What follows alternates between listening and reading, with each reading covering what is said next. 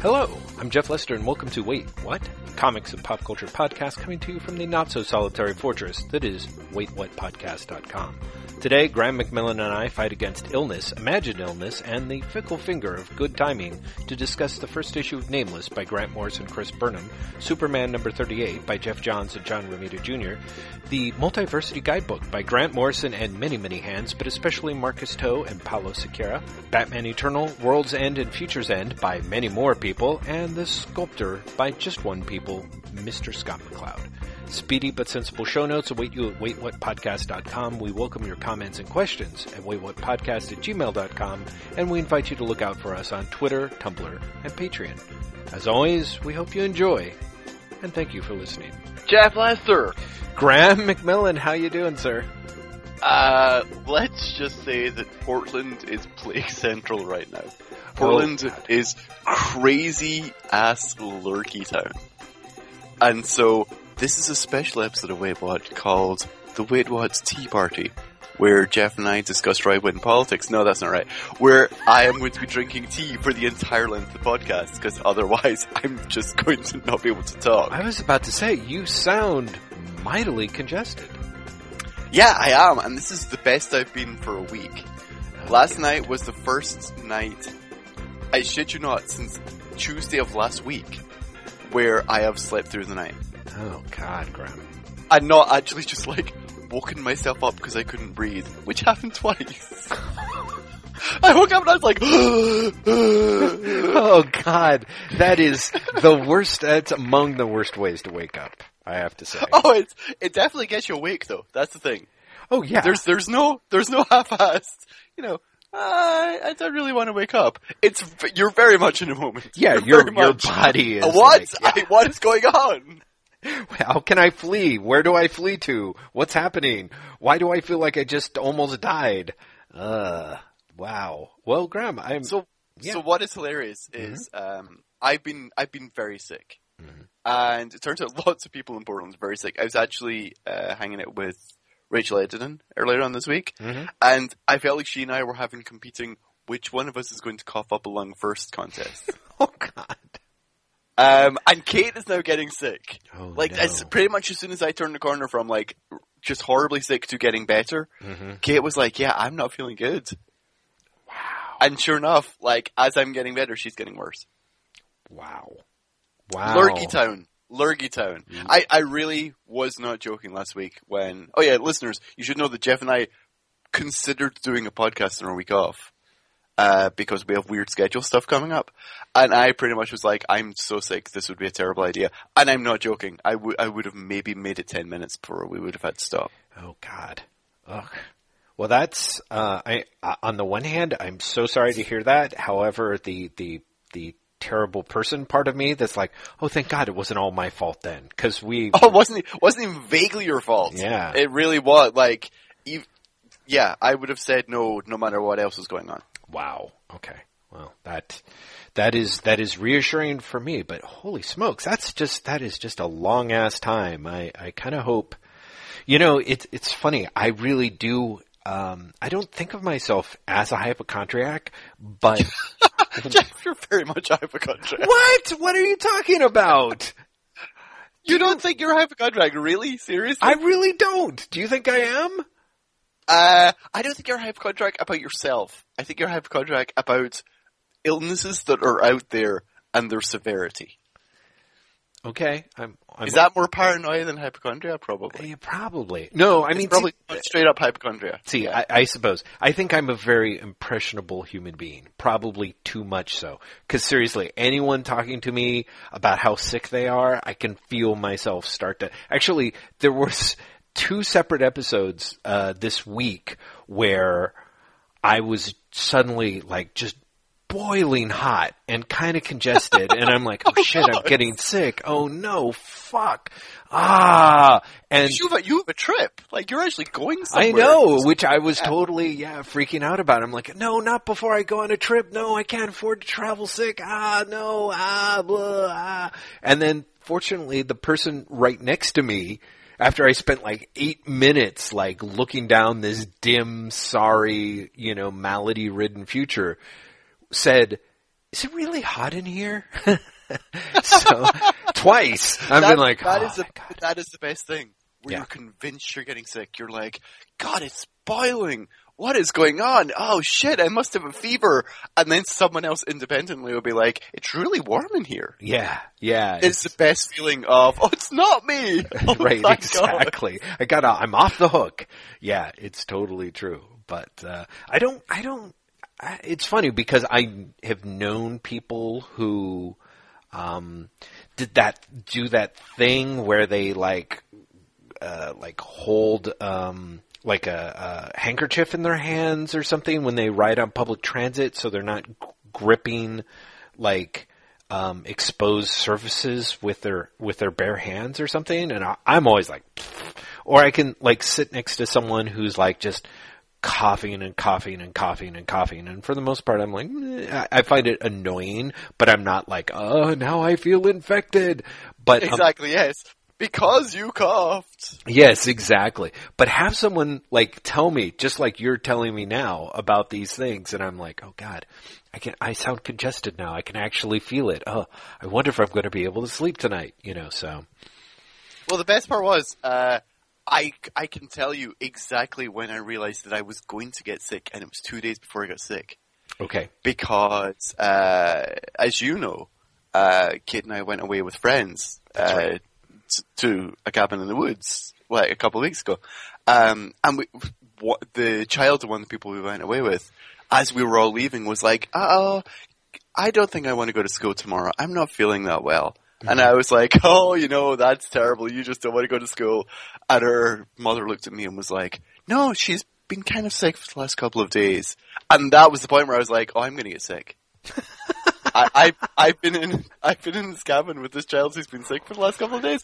I know I'm going to get sick. oh man, let me tell you, your wonderful friends are terrible, terrible people because.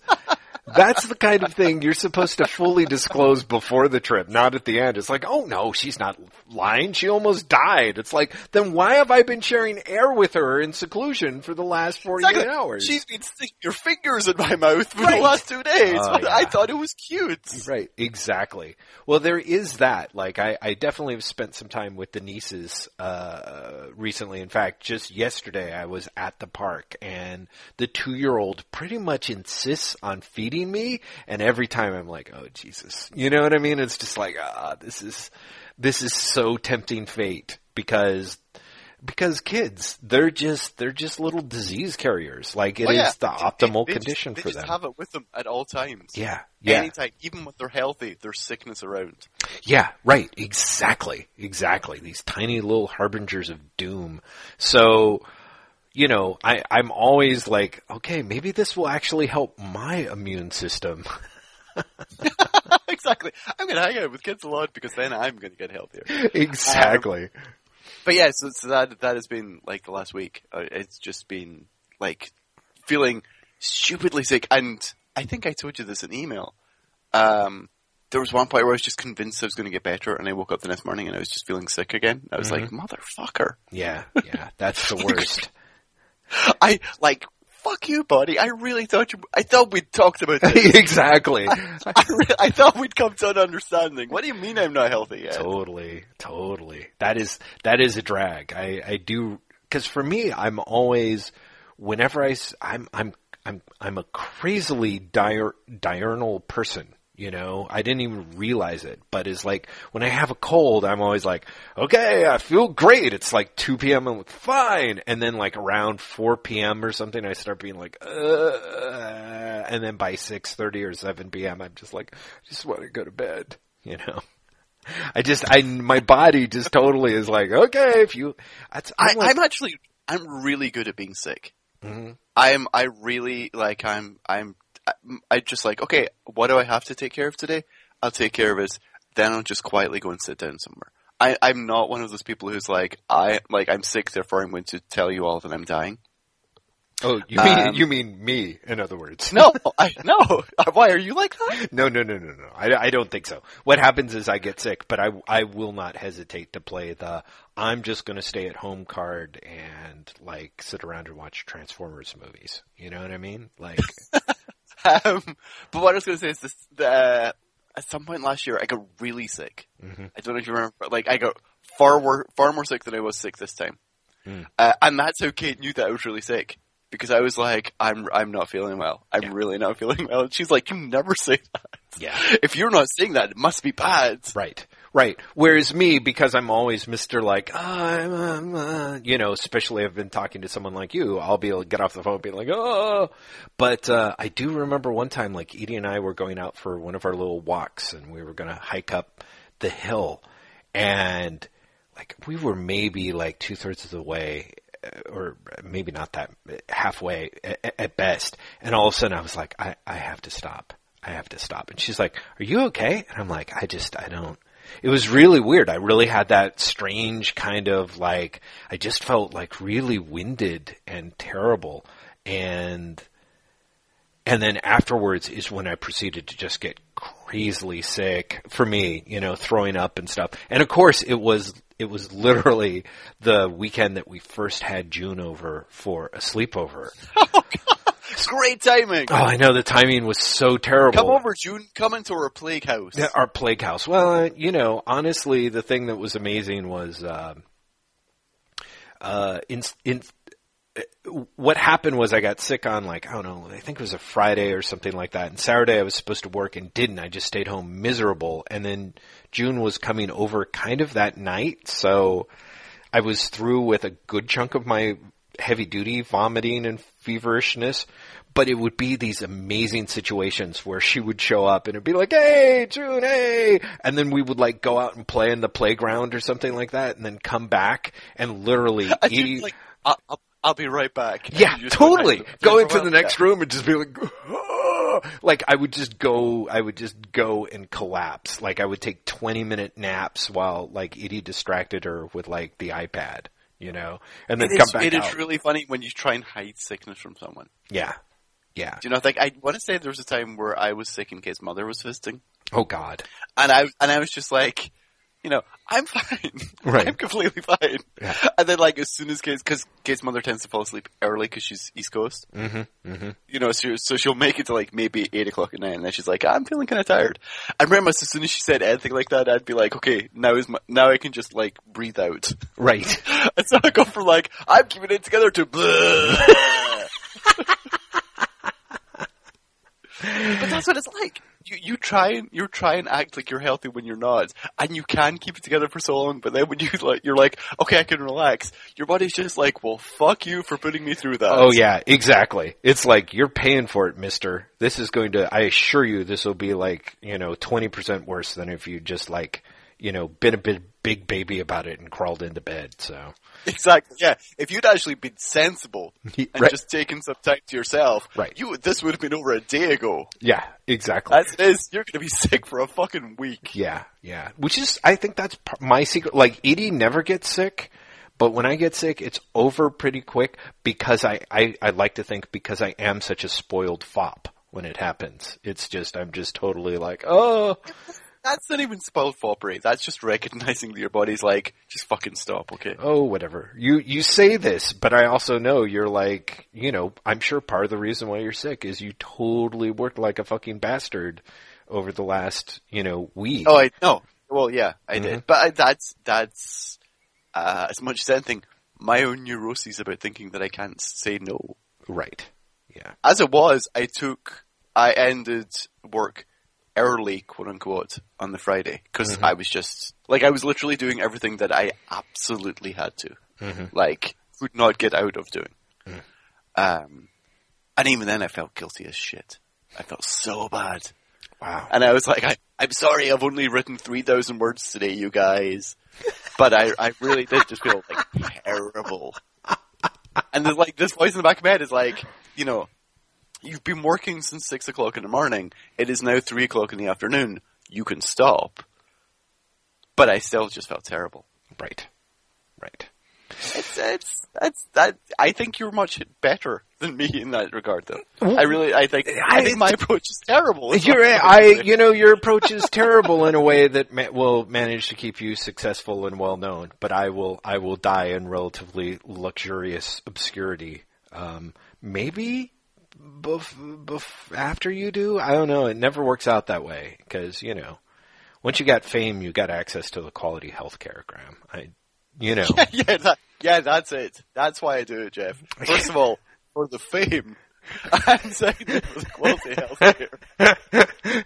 dude, I'm telling you, it's like you got to talk to those Man, people. I'm, I'm doing all of this wrong. Yeah, you to- you totally are. You totally are. Let me tell you, because um, because if nothing else, There's yeah. Oh yeah. Yes. Yes. Graham. Nobody told me. Yeah. It's because you're. It's it's because nobody wants to tell you. No one wants to turn around and be like, oh. You freelanced for Playboy's website? Okay, don't tell anyone, but here's the Playboy key to the top line quality, you know, hospitals that we keep in every city and just tell them you want the Hefner and, you know, you it- I'd it's like the heifer package, please. yeah, exactly. It's before you know it. You've got like, wait, where did this child's heart come from? Don't, it doesn't matter. It doesn't matter. Just we're putting it in your chest, Mr. McMillan. We're totally revise- vitalizing you. you. You are now officially 10 years younger. Please don't change it on your birth certificate because it'll be very confusing when social security comes around. But you know, you're technically, you really are. You're now a younger man than when you walked in. So. Man, I, I am, I'm doing it all wrong. If I, I didn't even know the Hefner existed. Oh yeah, God, you you've got you should really complain to whoever your online editor is. How do you think fucking Harvey Kurtzman and Will Elder got to be like 115 years old? You know, considering when they they're, grew up. they're pure hearts, and Yeah, they're right. Little That's Annie right. Fanny, my friend. Little Annie Fanny. Look at all the cartoons. but it could have been so much worse. What do you mean? It could have been. I'm trying to think of. Some, I was trying to think of something that was worse than Little Annie, Annie Fanny, but wasn't that like downright offensive. I couldn't. Like my mind just went to like terrible places. yeah, exactly. You're like, ah.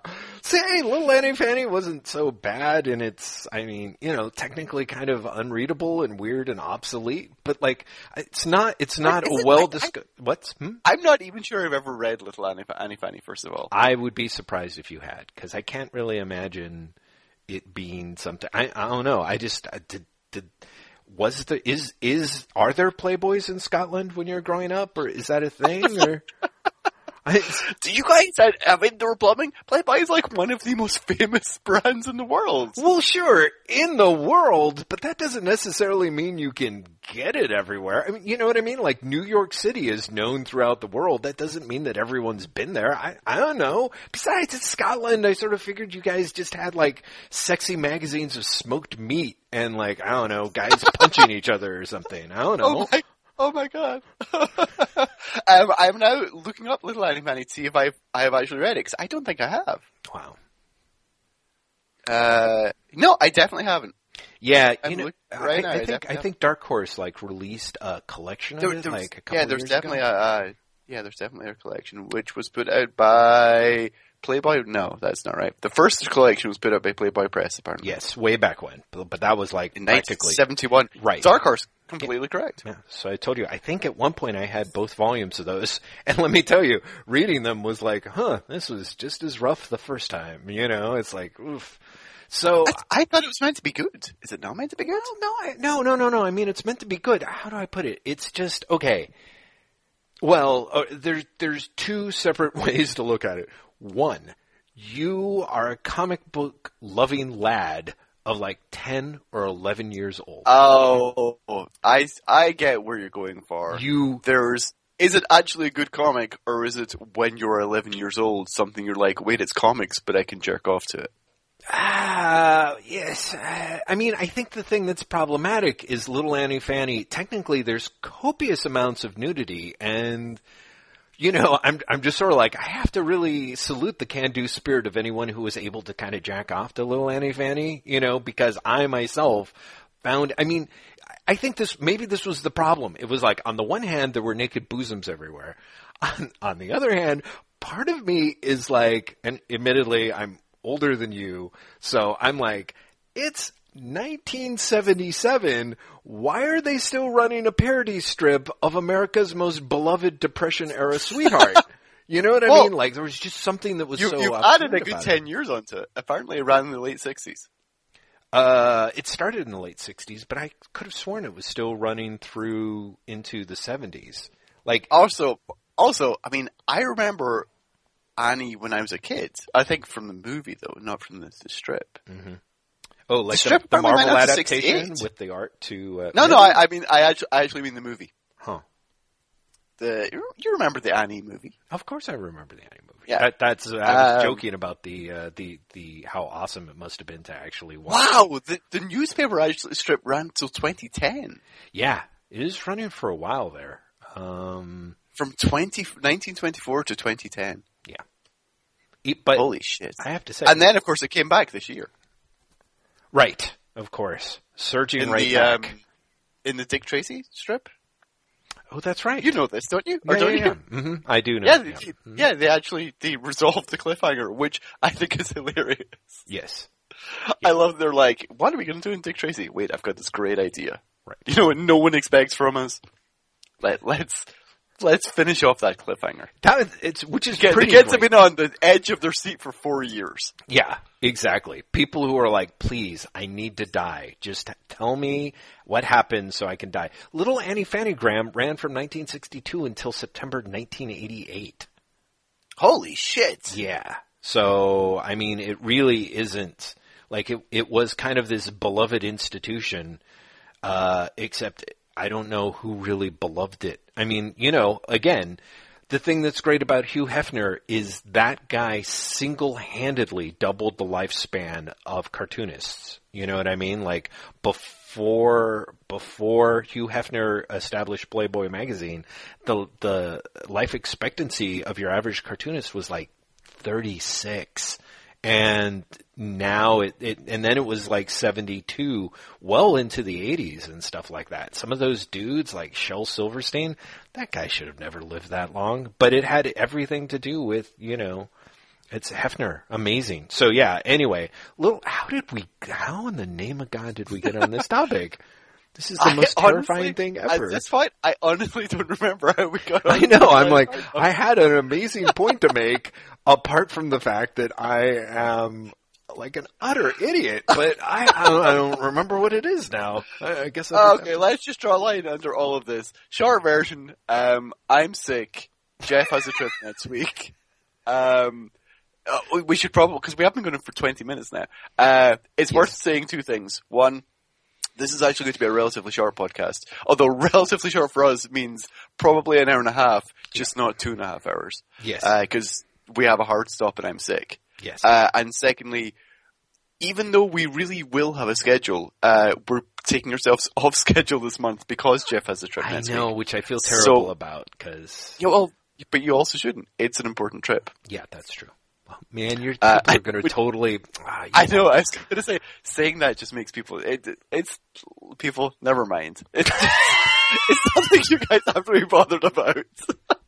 Everyone's like, Jesus, Jeff's getting a monkey liver put in. Um, You're gonna have child's heart. The Hefner.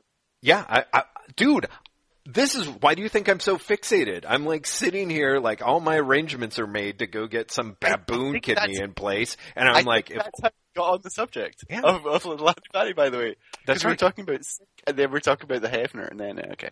oh, that's right, exactly. So you just have to ask It for the. Hefner, Graham. I'm telling you, it's, it's It all just- doubles back eventually. yeah, exactly. Exactly. The sad part is I don't even qualify for the Guccione, which is like a, the, you don't even want to go there. Apparently, that treat that treatment takes like years off not only your life but the lives of people around you. So that's apparently the penthouse um, health centers opened just to compete with the Playboy health centers are not as good. A lot more vulgar in a way that's almost tantalizing, but far far worse for you.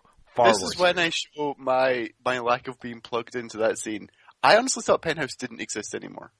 Oh, it may Does not. Penthouse still exist? I, d- I doubt it does. I doubt it does. I mean, I, it does, but uh, it, it, right in its current It- it incarnation does, is as Spin Magazine, or am, am I like, is that What? wrong?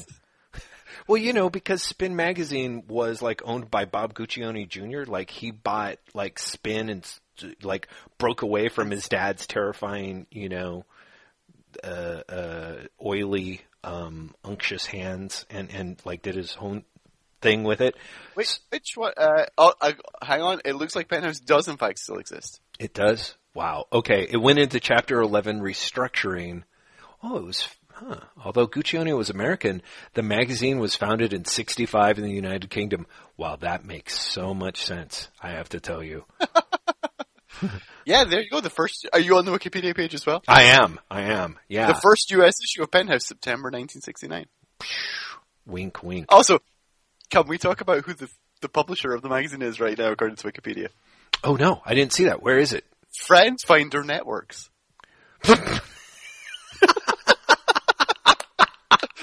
uh, okay, now we are done.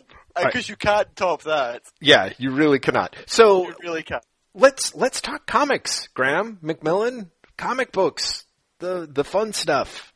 Like we both Okay, gorged then. ourselves with tremendous amounts of comic material so that we could discuss it. I, I mainlined comics material, Jeff. Wow. I opened my brain like in Locke & Key and just put comics directly in. Mm, hmm Did you ever read Locke & Key?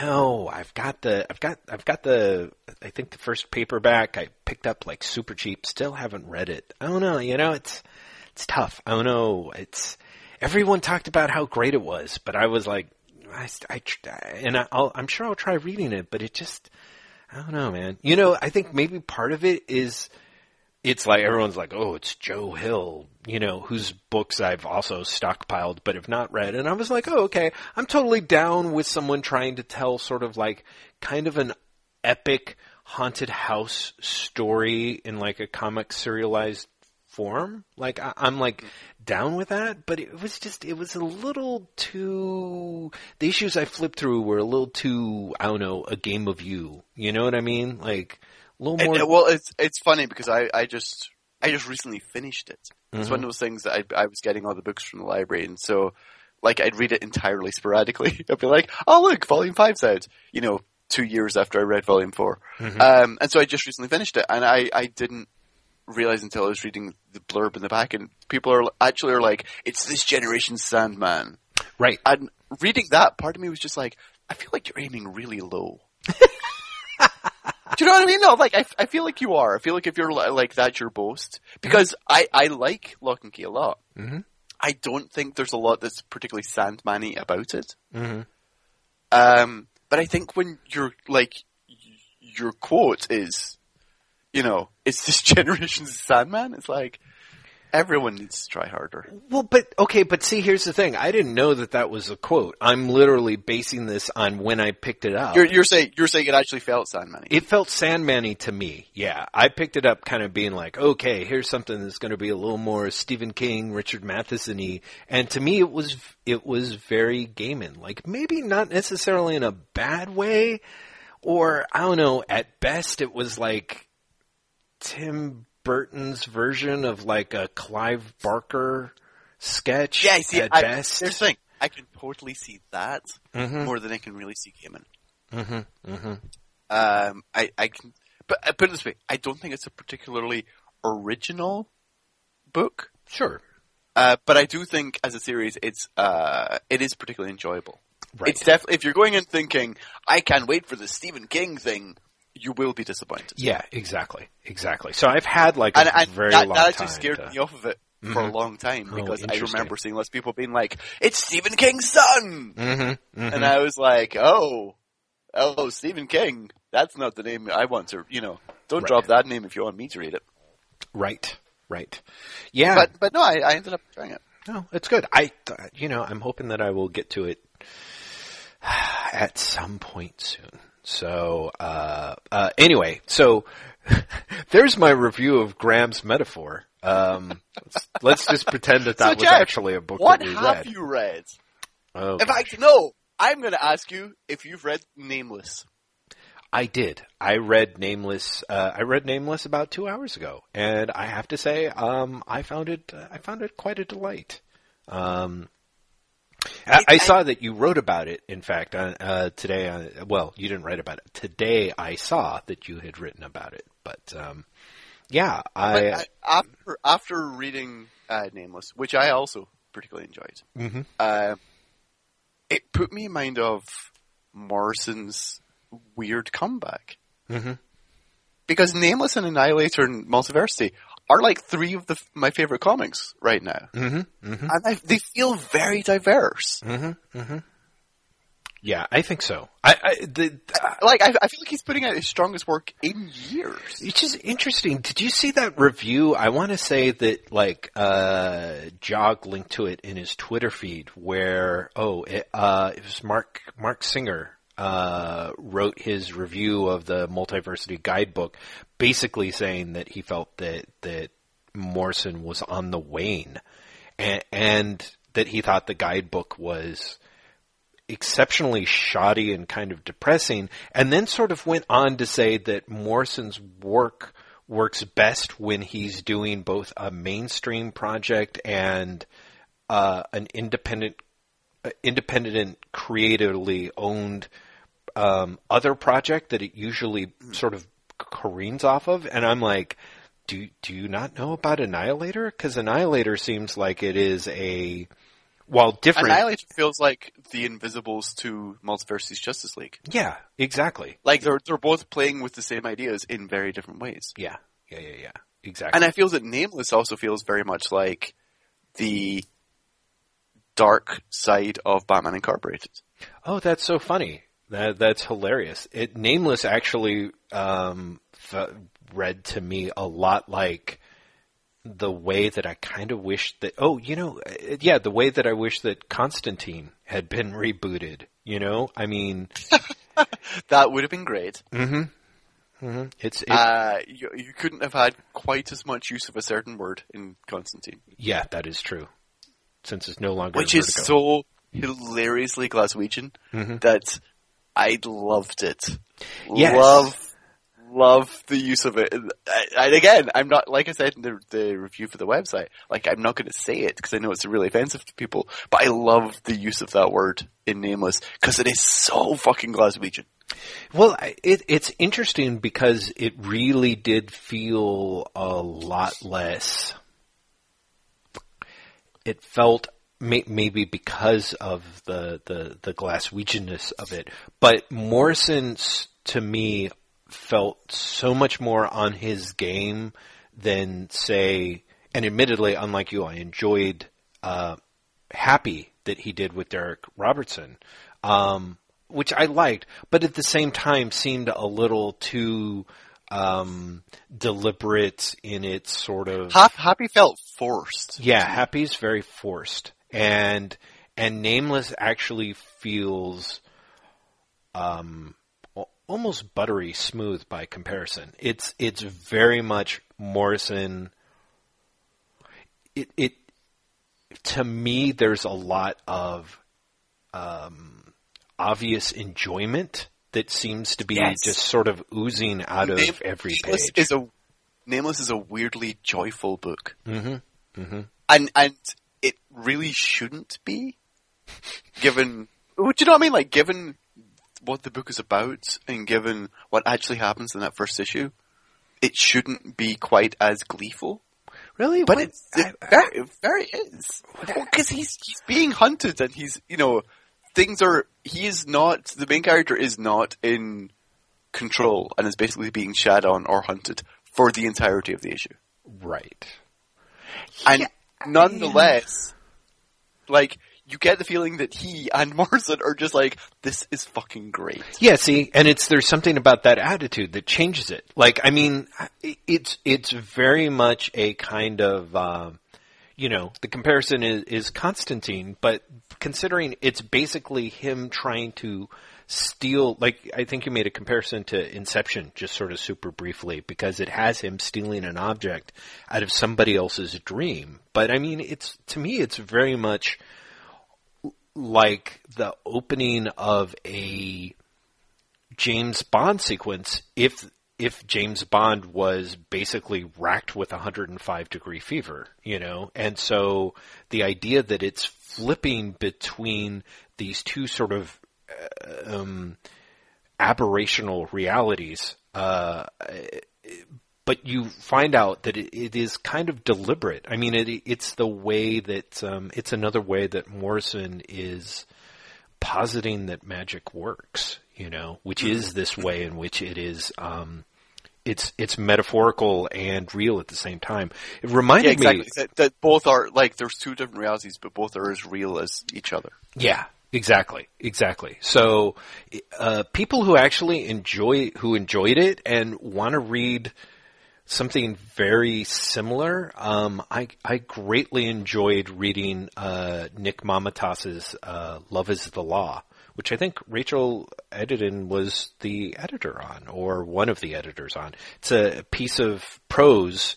A novel that I want to say from was Dark Horse, From yeah. Dark Horse, exactly. Yeah, and yeah, it, it is Rachel's. Yeah, yeah, and that is a super exceptional book about um, a teenage girl who is a uh, essentially a, a Crowley-esque uh, black magician who's trying to solve the murder of her mentor, and so it's it's, it's but it's set in the fall uh, the after the the banking crash the Michael Milken banking crash I want to say. So it's back in 88 or 89 um, and it's it's it's it's hilarious and awesome. It's not exactly like nameless in a way cuz it's it's very um uh, it, it's very it's super knowledgeable about the occult, but it's also super cynical about the occult and people in the occult.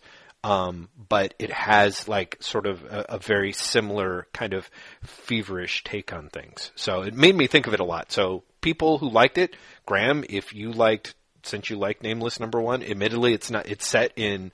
I want to say Rhode Island, but maybe I'm wrong on that. Uh, no, no, Long That's, Island. that won't have that won't have the Glaswegian. Exactly. It doesn't have the gonna be a problem. Glaswegianness of it, yeah. But um, but Uh, no, I, I I thought Nameless was really really good. Mhm. Um, and exceptionally but strong. uh, but also I think I want to talk about the art a bit because I think that uh, Chris Burnham and Nathan Fairbairn really really bring their A game to it. oh yeah. I think what they do is really, really, really strong and helps the book a lot. I think this is one of the Morrison books that even though we're both like, Morrison's great here, with a different artist, it wouldn't have been half as good. Oh no, agreed. I, in fact, I, I am strongly tempted to say that, uh, for me at least, um, Burnham is probably Morrison's strongest artistic collaborator next to Quitely, and I mean like, and right next to him. Like I, I, I think Frazer Irving has done some wonderful stuff with Morrison too, but I, I honestly, I think I would give Burnham the edge up at this point because I feel that he's got just such a, um, I feel like his sense of humor is very, very similar to Morrison's, and he also can play with the comic book meta perspective in in a in a way that is again that is also not forced. You know, like Burnham has no problem dipping into the well of genuine cartooning. You know, with Which is wonderful. He's, he's got the, the formalist chops mm-hmm. of, of Quitely, or at least he's of the same school. He might not be quite as willing to, to go as far as Quitely. Yeah. But, um, but his work is more cartoony. Mm-hmm. And, and less uh, governed by real world physics than Quitely's is. Mm-hmm. And there's something really interesting about the play of those two things. yeah, That you, you get someone who pushes the envelope in a different way. Mm-hmm. I mean, there's there's there's some really great stuff in this first issue in terms of the panel layout, and by that I mean the shapes of the panels. Yes, exactly, exactly. I noticed that there was that one where he's got it. It it almost looks like a. Um, I know there's a better word for it, but they look like pills. You know that beautiful sort of rounded. Yeah, I, Yeah, yeah, and, and also when uh, when the lead character, who it suddenly strikes me, I can't remember the lead character's name. Oh, because it's nameless. Ah, smart me.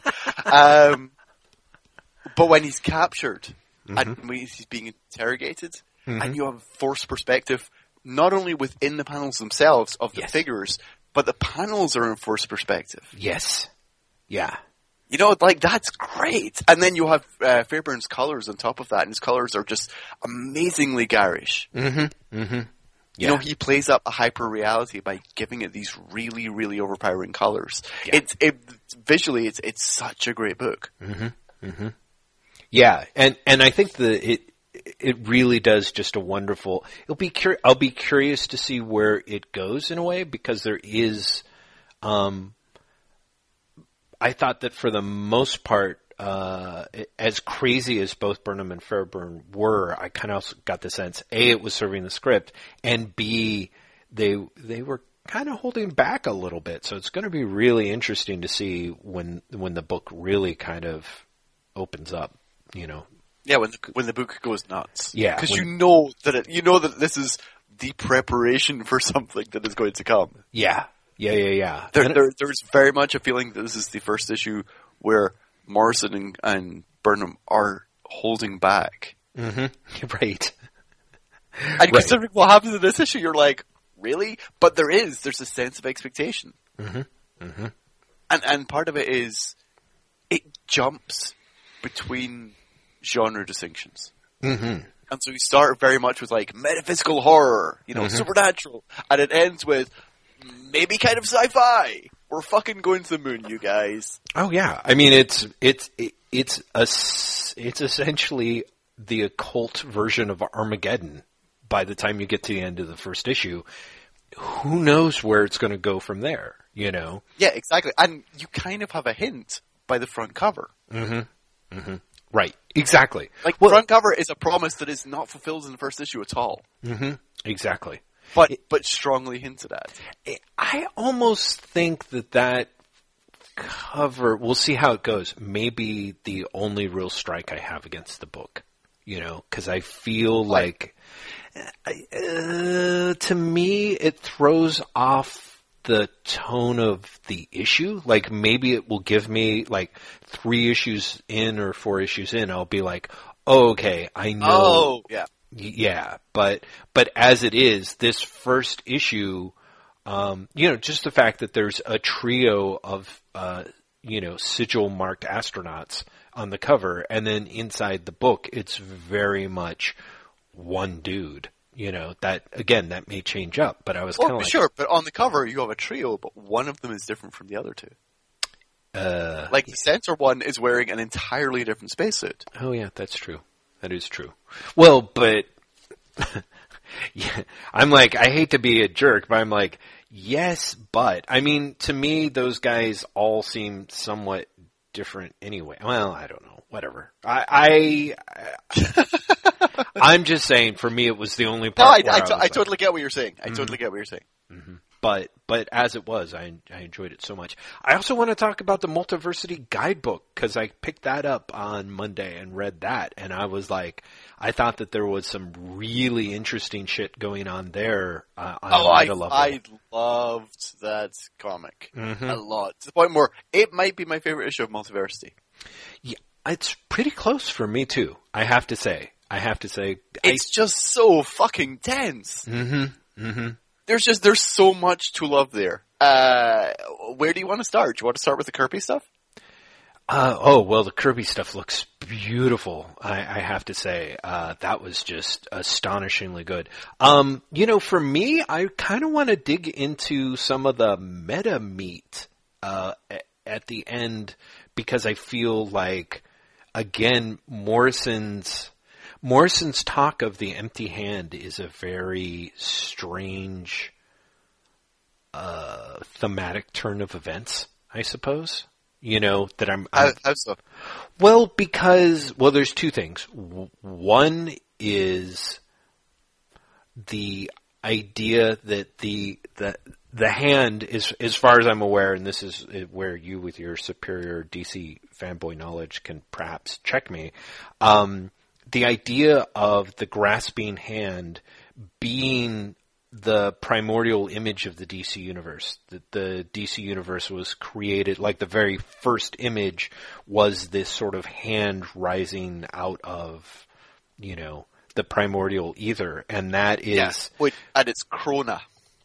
Yes, is Krona, right, exactly. Which is, you know, visited and revisited a couple of times throughout in DC uh, history. So is Krona specifically represented as the, the owner of the empty hand there toward the end of the issue, or? Uh, well, that, I didn't that's think left so. entirely open. I Yeah. don't think it is. Uh, and there's a very, the the very end. I think it's actually the last page of the story. It is Mhm. the last page of the story where you have the owner of the empty hand.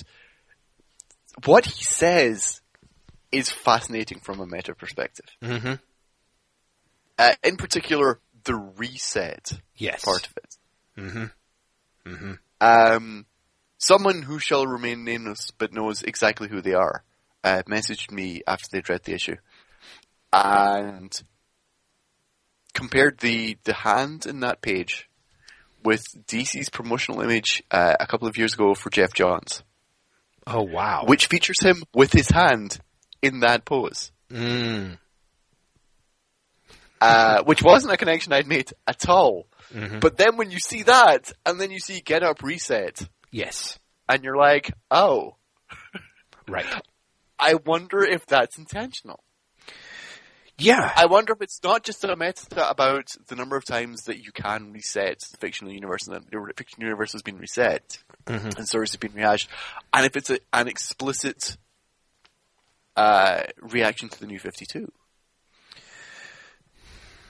Uh, well, it- I've, I've just I've just barreled you off your your point. Sorry. no, no, no, your no, no. It actually is very close to the, my point. I, I actually want to refer you to the part where, um, where in the story, like literally about halfway through the book, um, the Kamandi narrative and the chibi narrative combine in that they're essentially looking both looking through the um, four-page history of uh, essentially the DC multiverse, and it includes the Flashpoint, um, and and it has the panel "What great hand casts the lightning and, and remakes the world." And again, this is that this is the hand that we are That used that, to seeing. that is yeah, and that is explicitly Krona's hand Yes, because Oh. that that panel, with the exception of the fact that the horror is is visible, Mhm. that panel is pretty much from Crisis. Yes, exactly. Exactly. So what great hand casts the lightning and remakes the world. And I love, oh my god, I adore the use of the flash pointing The- finger the- yeah. panel for it. The the caption panel, yeah. Yeah, which is just like, cause I mean, again, that's the thing that I think is just so smart about Morrison is, uh, as a friend sort of mentioned to me and pointed out, the Flash is pretty much at the center of all these different crises that remake and reset these universes. Um, Well, as Morrison himself says in the previous panel. Yes, exactly. And then you have the sort of flash hand pointing uh, in a way that actually sort of mirrors the way the the hand of the source writes uh, on Kirby Earth. You know, so there's there's a lot. Of, it, to me, it's just uh, kind of astonishingly great how Morrison takes three very different uses of a hand across, you know, decades of DC's history and ties it together and then, you know, really wraps a bow on it in the sense of talking about the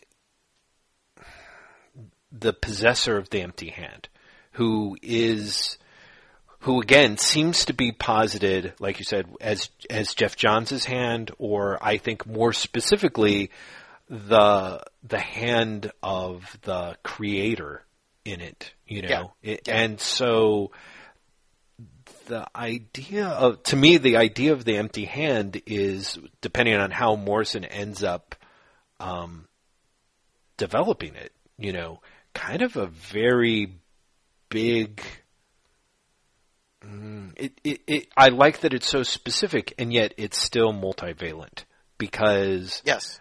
um, one of the things that I think is interesting about Morrison as a creator is is that he um, himself is not a big fan of totally completing the picture for you. You know what I mean? He it's important to him that some portion of things remain empty. You know, like uh, again, talking to a friend of mine who was like, "Well, the, the guidebook was great, but I ended up getting frustrated because you know, what the fuck are you going to do with all this?" You know, his his whole thing was kind of like after reading all these things, like, you know, Morrison's never going to tell a story about all these different Earths, so why is he kind of putting them out there and just frustrating me?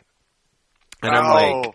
yeah, which I was kind of like, That, uh, no, that's that's not what Morrison does. Morrison Exactly. gives Morrison is additive to the fictional universe always, yes. always. Well, but additive, but this is okay. So I guess what I'm thinking is, is for me, that comment sort of illuminated how two, there are two different urges in superhero comic book readership operating at, you know, operating at the same time and, and I think even in the same individual. And one is essentially the idea of everything gets filled in for you. Everything gets explained. Like you pick up something that's like one piece of the puzzle and the only reason you go, you know, and start hunting down all the other pieces of the puzzle, you know, the previous 300 issues of Spider-Man or Flash or whatever it is, is that idea that you can explain it all and that you can understand it all and that, that everything serves a purpose and culminates and and and it is essentially given to you if you see what I'm saying. Mm. You know what I mean? Which mm-hmm. I think of as the full hand, I suppose. But really it's the empty hand, which is the the other urge that sort of that what Morrison gives you is fuel for your imagination. And I do wonder if perhaps the difference between the the the desire to have your hand filled essentially uh, is is the demand that everyone does the work for you and you don't have to be an imaginative creature yourself um, and that that would be sort of the the bad way to go in Morrison. What Morrison really wants to celebrate is the idea that there are always pieces that are left out. Like he always makes it a point when he's assembling his own puzzles, his own statements on these things. It's very deliberate that he leaves pieces out that you are then so that you then have something to imagine about or wonder about or where to go. You know. You have you have a much better take on the what the empty hand means than I do. I much prefer your take. Oh, well thank you. Because my reading of the empty hand was again that it was meta, but Mm-hmm. it was uh, creators and fans who come with no ideas of their own. Mm-hmm. They literally come empty-handed, Yes. and they would rather rehash and rework than create. Ah, see, that's I think that's a brilliant And so, take. and so that is that is why the empty hand resets yes. as opposed to builds. Yeah. And what Morrison, when I said Morrison is additive, he is. You know, the, the guidebook is a great example of this. He doesn't create all of the new 52 worlds, but there are a lot of new concepts in there, or twisted concepts that you nonetheless want to see more of. Yes. Um, even in the, the listing of the, the 52, there's seven worlds where he doesn't even offer any sort of definition, Yes. but he offers a hint. Mm-hmm. He's like, oh yeah, there's, there's seven mysterious monitors. Mm-hmm. which immediately implies a story. Mm-hmm. Um, when he was doing Justice League as well, he introduced Wonderworld, which doesn't like was never again referenced until uh, Multiversity, but again was additive. He created a whole new mythology for the characters. He created Zauriel. He, this is what he does when he writes Mm-hmm. a, a, a property like that. He he builds on what. Sometimes he ignores what went before, but he builds a new world and he leaves gifts behind. Mm-hmm. Mm-hmm. I think so, so- too. I think so too. I, I, I think that the, the, the for me the empty hand are the people who do not or who are not willing to uh, participate beyond playing with other people's toys. mm-hmm. Mm-hmm. Yeah, and no. so and right. so the, one of the dangers is, and I think we're both talking around the same thing, but seeing different aspects of what the empty hand metaphor could mean. Well, yes, could could mean because I feel that Morrison here is being at his most quantum state. You know, he. I mean, how do I put it? Thank God Morrison is self-aware enough that even with your um, definition, like even if he's pursuing your definition of the empty-handed creator, a, a, lot, a lot of this book show is is definitely him. He's modifying the toys, but they are they are the same toys. You know what I mean? Mm. Like a lot of Yeah. those panels are. In fact, this was I think the complaint that, that Marc Singer had on his blog entry excuse me, it's the same it's the same five characters over and over and over again. Now that's not entirely true, but it's true enough against a big enough chunk of it that it becomes a that I think I think Morrison is really going to give us a very ambiguous run uh, before we're through with multiversity, and maybe maybe even after we're through. Oh, I, I think he's. Go- I think this is going to end very ambiguously. yeah, and, but and but also in a metatextual way, in that I think that Oh, Morrison very, very, is, very much. yeah, Yeah. is is he is not counting himself as uh, as separate, you know, from the empty handers. I think he's very aware that he is a a corporate tool working on corporate properties for corporate ends, you know.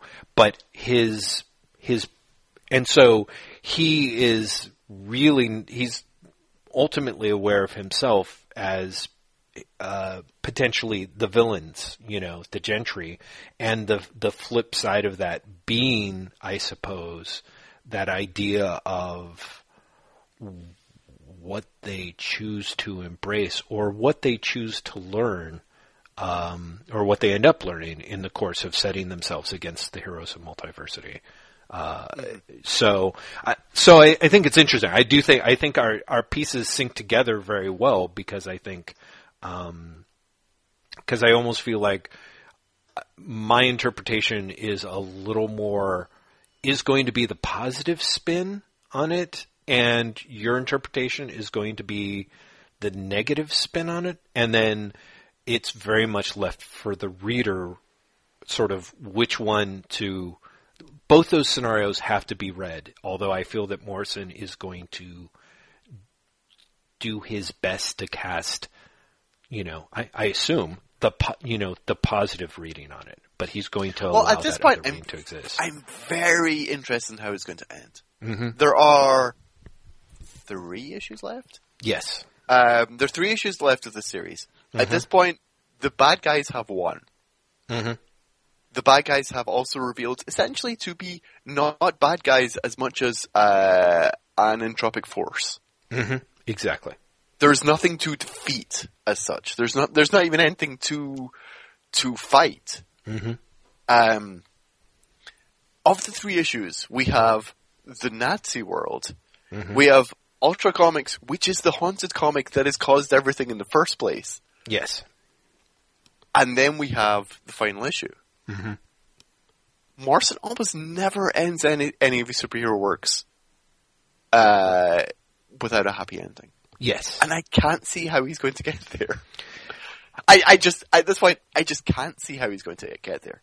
There's so much dangling that I'm wondering if he's either going to do a Seven Soldiers esque uh, punt, and I think that the end of Seven Soldiers is wonderful, hmm but I don't think it necessarily ties off the ends of all the series. Oh yeah.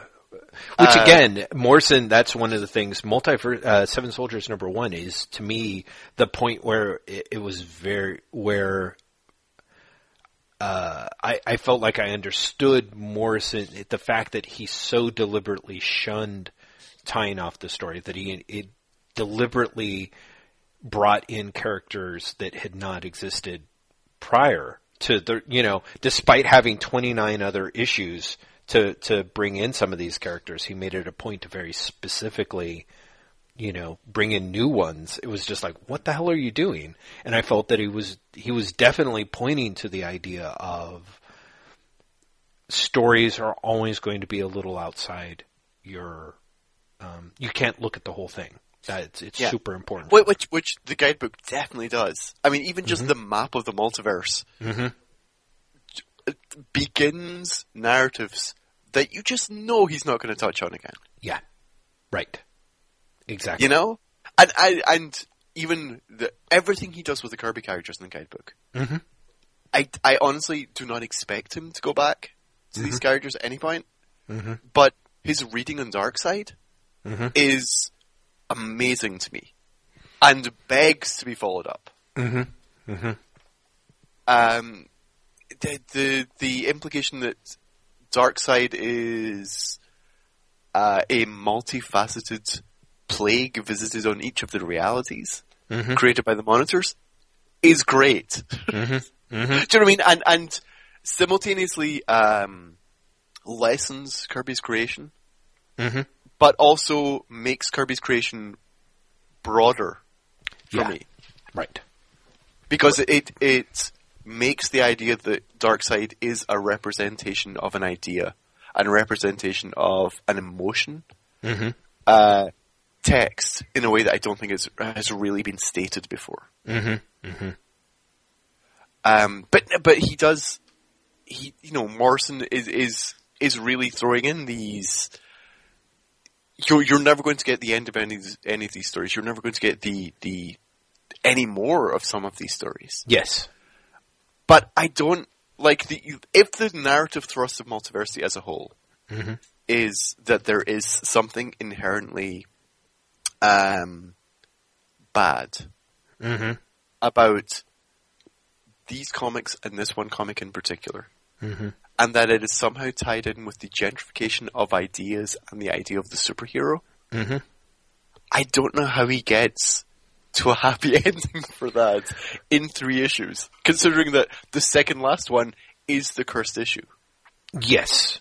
Well, the second the second last one is the cursed issue, but it the way that I see things potentially going is I, I feel like Morrison has a specific number of options available to him, uh, and one of those options to me, because I mean, we have we have cursed comic books, you know, um, that have that have existed in in our reality, you know, and the way that the organism that is comics deals with it is very interesting. One way is that the the comic book issue, the, the most common one is is that it gets retconned or it gets sequelized in a way that um, de-weaponizes it. Yeah, it diffuses its power. Yeah. So um, another way is is that it gets uh, recontextualized, I suppose. You know, either through a historical reading or that there's a the the idea that there is a nested narrative within it. You know, and um, so I I could see Morrison doing something like that, where essentially the last issue of Multiversity number two is the incarnation of the characters from Multiversity number one, essentially becoming comic book creators and writing the haunted story and writing it in a way that has with, within the damnation is the redemption, which is, you know, I think a very Morrisonian theme too. You know? Interesting. I, I, what I am half expecting is that the final issue of Multiversity will break with the narrative entirely. Mm-hmm. And will instead carry, be a thematic conclusion. Mm. That makes a lot of the subtext text. Mm-hmm. And instead deals directly with the idea of gentrification of the superheroic ideal. Yeah. Um, and and in doing so, pretty much implicitly says these are stories. Mhm. Like everything you've read up until now is a story, Yes. Well, and and to know, me, that- you're right. and because it's a story, it can be rewritten. It doesn't have to end. Until it ends, you're the ones responsible for continuing the narrative. Yes. Yeah, I think I think that's a very big like Morrison's biggest defense for himself for writing superhero com- doing superhero comics for hire as work for hire is the idea that you know essentially virtuous people have to if you don't you get you know super doomsday you know, rampaging through the universes, destroying everything. You know, what you need Mm-hmm. is responsible responsible creators, you know, or creators that that can responsibly handle the virus. But it wouldn't surprise me if the if the multiversity number two. Yeah, I mean, who knows how crazy it is? It'd be interesting to see if he takes the essentially the very first page of multiversity number one, which is, um, you know, Nix Uotan's um, alter ego, like basically getting, you know, the landlord banging on the door and her demanding rent and the cockroach infestation, you know, and it's it's all but a slice of life title in which things are incarnated, but but hopefully in not like a super crazily obvious way. I don't think Morrison would would do that. Thank goodness. Um, I think. Well, who, who knows? At this point, all bets are off, though. I really do true. not know what's coming in the next two issues. Yeah. In the next three issues, rather. yeah, yeah, yeah. I, well, I, I kind mhm. of love that. I'm I'm a little worried about the um, The Nazi issue. yeah, just just because the Jim Lee art. I just I'm like ah, like that cover. It- Every time true. I see the that cover, cover, is really ugly, isn't Oh, it? so hideous. I'm just like, oh, this is going to be awful. But I also see what he need, what he means from it, from a from a narrative point, because I su- suspect that he is, you know, it's it's going to be a pretty dark flip in that you have, you know, he's taking an idea that has been around, you know, for decades, ever since the Freedom Fighters popped up in DC Comics. Um, but I think with the addition of a Nazi Justice League, putting in a, you know, a form of right, the bad guys have won commentary in which you know the the the status quo is in the process of doing and creating evil, I suppose. So, you know, and so I think that really does leave us to. I'll be fascinated by the haunted comic because, of course, after all these issues of it, I'm like, eh, I better have something pretty decent up his sleeve because, you know, I don't think that it'll, otherwise it will roll. I, I don't easily. think. I don't think he has anything particularly special up his sleeve. Well, see, that's it. I almost feel like it's such a an obvious. It seems so MacGuffin-y at this point. I'm like, oh God, is he just gonna, you know? I, I mean, he, he's not going to give us a full issue MacGuffin, is he? I mean, you know, I don't know. I, I would not be surprised. I would not be surprised if he gives full issue McGuffin, or for that matter, if again he cheats. Yes. If it's not if it's not an Ultra Comics issue at all. Mm. If like you get halfway through and then it flips to something else. Sort of, sort of the way this did, because this this was very interesting in that it was both a story and a guidebook. I was kind of relieved by that, of course, you know, um, and the fact that, of course, he flips between Kirby Earth and then the very weird juxtaposition of the Chibi Batman and the Atomic Batman, who I, I just want to check. Like my suspicion that that that is that that Atomic Batman is a is a, a 2000 AD sort of homage. Yeah.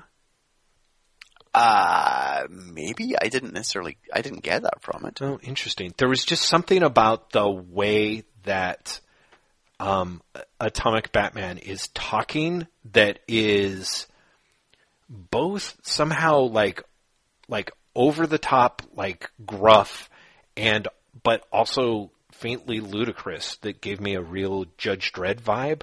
Uh, oh, I think because of his ridiculous swears. All of the, The ridiculous swears that he has. Yes, there's so many of those that I was just like, oh my god, this so strikes me as a 2000 AD weighted to go, and especially, of course, the way that they, they he sort of develops that Earth too. So, you know, it just seemed Yeah, like the maybe first. I don't know.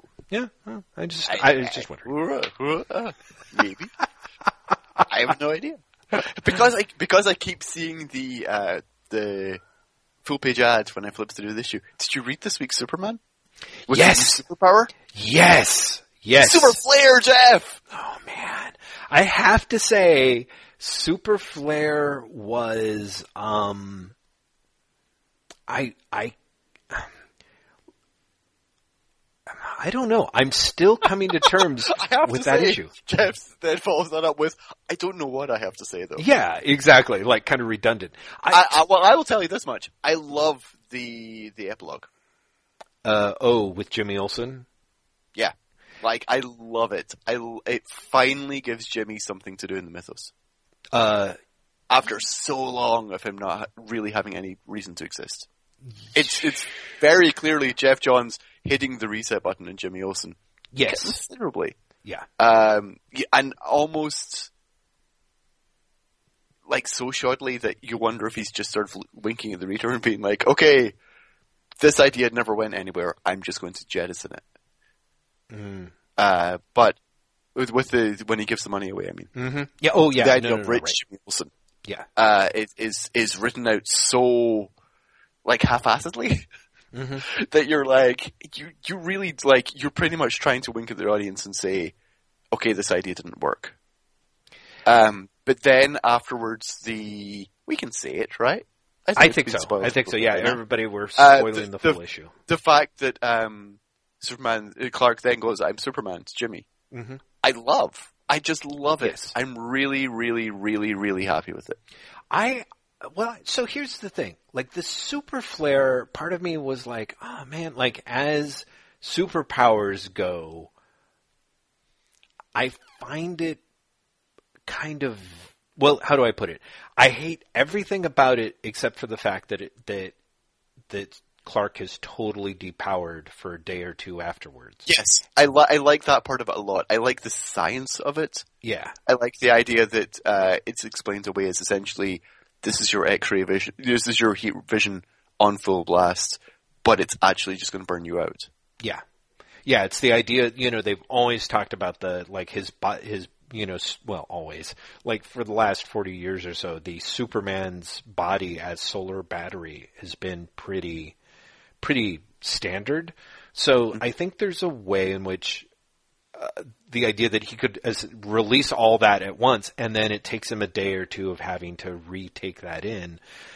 To me, I like. There's a lot of things I like about that. I I really I like the idea of it gives a some of the silver age like oh superman's just a regular guy for the last 24 for the next 24 hours and has to solve problems i mm-hmm. like the idea that it has a god what was the other idea beyond it that i was like oh right this is this is actually pretty brilliant. I like the idea of it of it being like well here's you know clark kent has to be a real person and have a life mm-hmm. at a stage. I, I, I also like the idea that it very firmly places in New 52 continuity, quote unquote, that Superman's powers are evolving.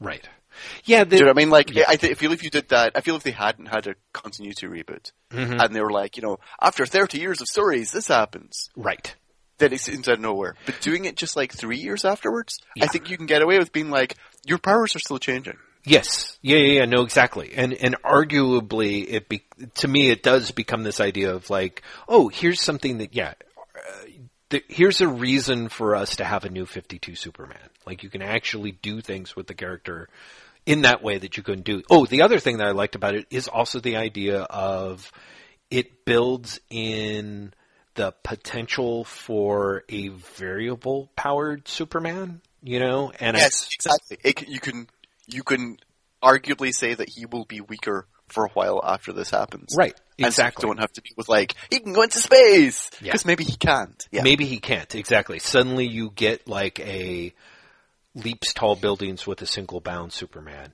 And yet it doesn't have to rule out being able to have big cosmic adventures in space Superman, you know, several issues later or even the next Yeah. issue, you know. Yeah. So, so I do like There's that. I like about it. it. It's interesting because I like the idea of it. I like the, uh, I, I like getting rid of the, the magic armor as well. Mm, hmm Uh, just because I, while I had nothing against the armor when it was first introduced, as soon as uh, Scott Lobdell and Dan Jurgens were like, and it responds to his thoughts, it can shape itself into anything else, you're like, well, that's just silly. There was something about that that I was just like, oh, it's Spider-Man's black costume. hmm Do you know what I mean? Like that. That always felt like a weird get out as well. Right. The your costume responds to your thoughts, and so you never have to change your clothes aspect. It's always weird to me for some reason. Oh man.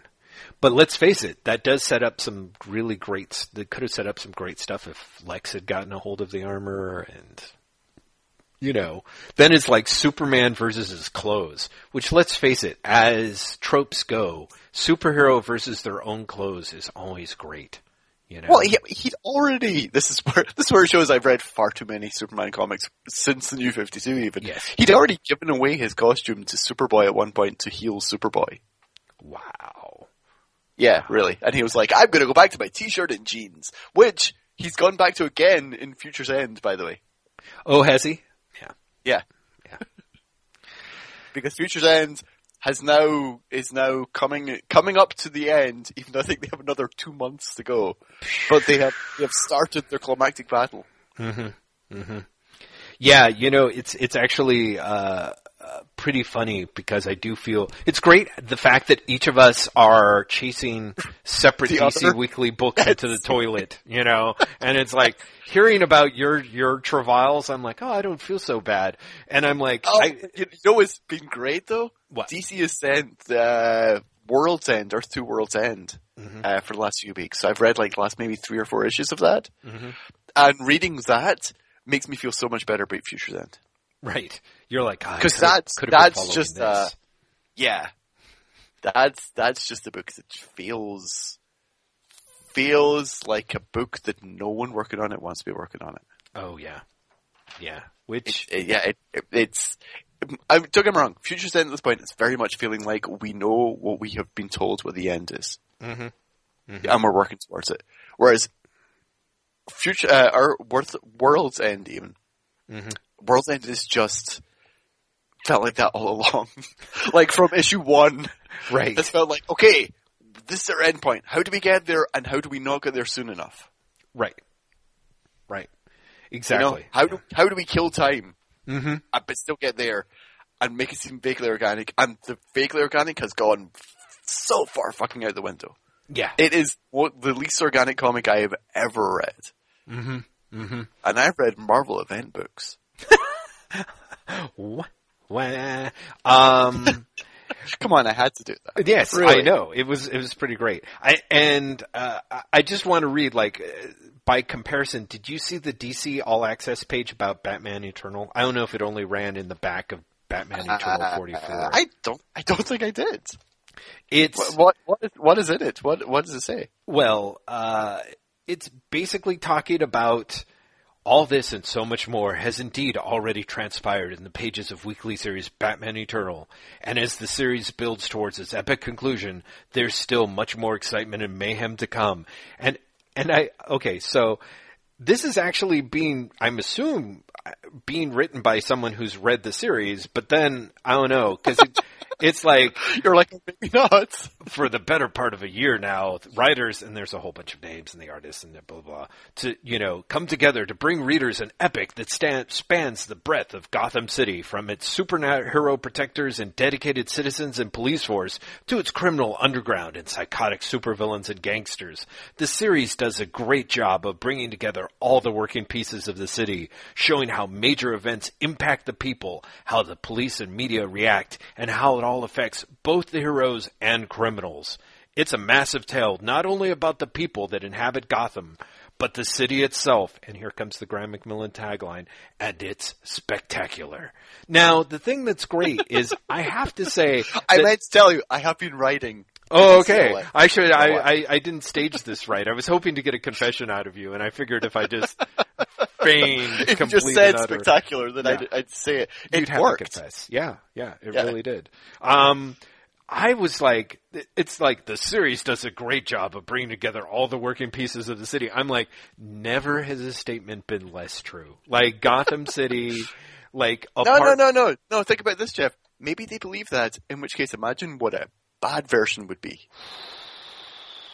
Well, my hope is is that people will like maybe even the creators will read that and be like, "Ah, Jesus, yeah, we did not, we did not."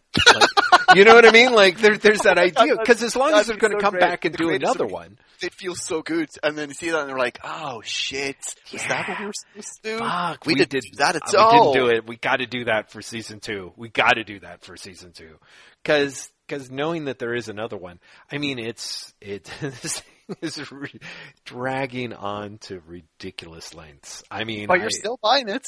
I'm still buying it. I'm not necessarily not enjoying it, but see, this is it, Graeme. Part of me is like, meh, you know, crappy Batman stories.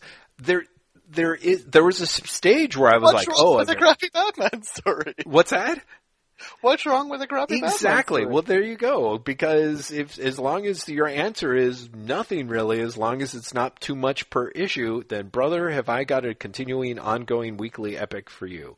So I, I, I ultimately, I mean, part of me is like, yeah, I can see myself coming around for, for series two, because although this did not end up being anywhere close to, uh, the heights of 52, it did it's it's to me has mostly avoided the truly terrible and still even has a little bit of the just reading that last page i'm like oh man if you guys the next time around can try and actually do something like that it would be great you know but i don't i don't know if they See, that's, that's, I think, proof that Batman Eternal is better than Future's End. Because if they were like, we're doing Future's End season two, I would not jump on. Right. Uh, that just, but I mean that I don't think, but that's because Future's End is is a story first and foremost, you know, featuring DC heroes or whatever. But the idea, the premise is a story, whereas Batman Eternal is it's it's weekly. It's a weekly Batman story. You know, they're like, oh, we've got all these things that are lined up, and we've got all this blah blah blah. But I mean, when you look at the the the what appears they actually be are lying laying down as what's going to emerge as the story it's a ridiculously old story. I mean, you know, the whole like, hey, let's have Bath- Batman run around doing crazy things and fight to keep a hold of his city, and then when he's exhausted, like the super baddie will show up and smack him down, is is actually old enough to Is Nightfall? yeah, exactly. That story is now old enough to like vote, drive, drink. You know, it's it's not a new story. It's not a new twist. It's the way they've gone about being. You know, oh no no no no, we totally, but we've got so much to do about it. And and again, the thing is, is by being an entirely successful bunch of books for such a long time, Batman has kind of has universe to burn. You know, they could do another story of it because in a way the the the Bat family universe in Gotham City, you can jam, you know, is is has more characters in it as many characters as Future End does, you know. So Yeah. but so I think they can get another one out of here by just basically being by something being by them being like, uh, no, no, no, we'll be good this time. You know, and, and I hope that's what they're. I hope that's kind of their goal. You know what I mean? Because I honestly, No, no, th- think, this time we won't suck. Seriously, come on. yeah, well, because I honestly, I, that's the thing that I that that I found great, so entertaining about reading and even hearing secondhand about the guys who worked on Fifty Two. Is you go from like trying to pull something off to just merely staying alive, you know, because you Yeah. are burning through so much material at such a ridiculously fast pace. Um, that even here where they had things kind of dolloped out and, and broken off and screened out into like, okay, here's all of our different segments of our stories. Like all of those, a lot of those segments, even by breaking it down into, we're going to pretend that we're telling one big story, but we're actually telling like, you know, seven sort of smaller stories and we've got separate writers and we've got separate things and they just have to overlap. We can still do that, right? And it's kind of like, no, we're still vamping like crazy through so much of it. So, Yeah, that's that's one of the things that's been most fascinating about Future's End is seeing seeing them vamp and also seeing what storylines they can't vamp on Mhm. and how they deal with it. yeah. So there have been storylines where they just like they just drop it. Mister Terrific's storyline is not present for the majority of the series Wow. because there's no way to vamp it. Mm-hmm. Right. Right. Like, and they tried. They they Mhm. were like, what what if he meets with Batman? Right? We can add something there. You can't, and it was really obvious. And so they're like, we'll just not use Mister Terrific for like ten issues. we, we'll just like leave him alone, Right. Because there's no, we can't stretch this out. Mhm. We'll just pretend that doesn't exist. Whereas you know, future Batman comes back from the, you know, comes back to kill Batman Beyond. Mhm. We can chase, we can have him chase the other one around the city for for weeks. Right. Like that's exactly. that's just fight sequences. We can do that as much as we want. yeah. Yeah, it's it's really really interesting. Yeah, it it it, it is. I I so for me, there's definitely. I mean, I haven't been following the numbers well enough, but I definitely think that Batman Eternal clearly has done well enough that they'll they'll do it again, and Oh, they, they've, they've announced it. they've announced it. But but I'm assuming they're going to try. They're going to do another weekly series. I would think. You know, uh, at, at DC is not. You know, at, that You mean you mean in addition to Batman Eternal two? You Yes. mean like another. Yeah, if not Futures. End two, they're going to have some some some sort of like, here's what Dan DiDio cooked up in his hot tub too. It, they might have to work in that title. Maybe would- too many words for for the to get a good logo. I don't Maybe it'll be called the Dio Tub. the Dio The tub. Dio's Tub, and we can you know have the apostrophe or not have the apostrophe depending on what we feel like at the time. People will be like, "What? Are there multiple Dios in this tub? Is it a tub of the Dios? Is it a tub belonging to the Dio?" Wow, the Dio's tub. Yeah, that that actually sounds like a really bad, like sort of like when when mathematicians come up with a paradox. Like, yeah, we came up with the paradox we called the Dio's tub that explains why life is terrible and we all die alone. And the answer is somebody overextended themselves big time and got promoted well, well above their abilities. So you're welcome, internet. Um, so, uh, Oh man, Jeff, this was going to be our keeping it relatively short podcast, and we've made it to almost an hour and a half without saying anything of worth. oh, I don't know. I thought the Multiversity Guidebook was of worth. I, I was we I was being a a slightly mean. Um, what what have you read recently that's knocked your socks off, or have you enjoyed that you ex- uh, didn't expect to enjoy so much? Well, let me see here. Uh, I will let me run through the very quick list of, I think, relatively good books that I enjoyed. I, I have to say, I enjoyed the second issue of Star Wars, which I picked up. I enjoyed the second issue of The Unbeatable Squirrel Girl. Those are, it's weird that those are, A, that I'm buying Marvel titles, and B, that those are currently the only Marvel titles that I am buying. Uh, Saga, I liked. Uh, the fourth issue of The Humans continued to be strange. Uh, I feel like well so I, I definitely thought that it would be fun for you and I to talk about the sculptor of course um, We had that was our plan, and we made it to almost the end of the podcast without even starting it. Can you at least say your line about it? I, I thought we should Got well, you. well, how long are we Come talking on. Graeme I'm sort of ah yes uh, so Graeme and I were like emailing one another about the sculptor or rather I was pestering him because I was reading it and for those who don't know for because maybe you've stayed far away from the comic internet for the last, uh, particularly the last Oh, four days, where it's Not just, just comic internet. This last week, the internet has had something about Scott McCloud on somewhere. yeah, that's true. That that PR blitz has worked. He's Yeah. been everywhere. Well, because it's got such an elegant hook to start from. You know, I mean, part of it is, uh, again, listeners, I'm sure you know, Scott McCloud is the dude who uh, wrote, and I'm like, wrote the book about making comics. yeah, wrote the book about making comics, and then two more books after that. Yeah, Um, the Understanding Comics trilogy is kind of fascinating because you have Understanding Comics, which is wonderful, Yes. and then you have Reinventing Comics, which is not, Yeah, it's and so then you bad. have Making Comics, which is wonderful again. Yeah. Yeah, yeah, yeah.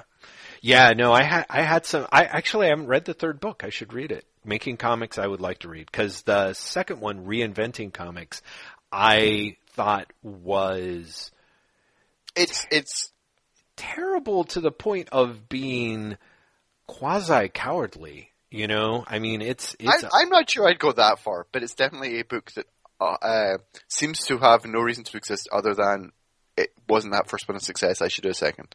Well, honestly, I feel that reinventing comics. Uh, well, uh, uh, I also feel it's way too early. yeah, I mean Like that's talking about that's the the big internet, thing. you know, Yeah. a good ten years before the technology was really in place. Well, but I think, but see, that's it. I, one of the things that I, I would love to actually revisit reinventing comics because understanding comics is uh, M- McCloud turning his sort of formalist engineering eye to how comics are made, how comics and visual art work in a way that ended up having like breathtakingly huge uh, applications, you know, across, from nothing else, the world of the internet. And it came from a very smart guy who had spent, you know, decades working on his craft. And I think reinventing comics was the sequel from somebody who'd been incredibly fired up by the potential of the internet and comics for about two years. You know what I mean? So it's it you know it very if ever there was a uh, a graphic novel that fits the um, you know second album analogy. Yeah, it's the difficult second album problem. Yeah. Yeah, it, it I think it is reinventing comics. Uh, there's things that I think are truly fascinating in the way that McCloud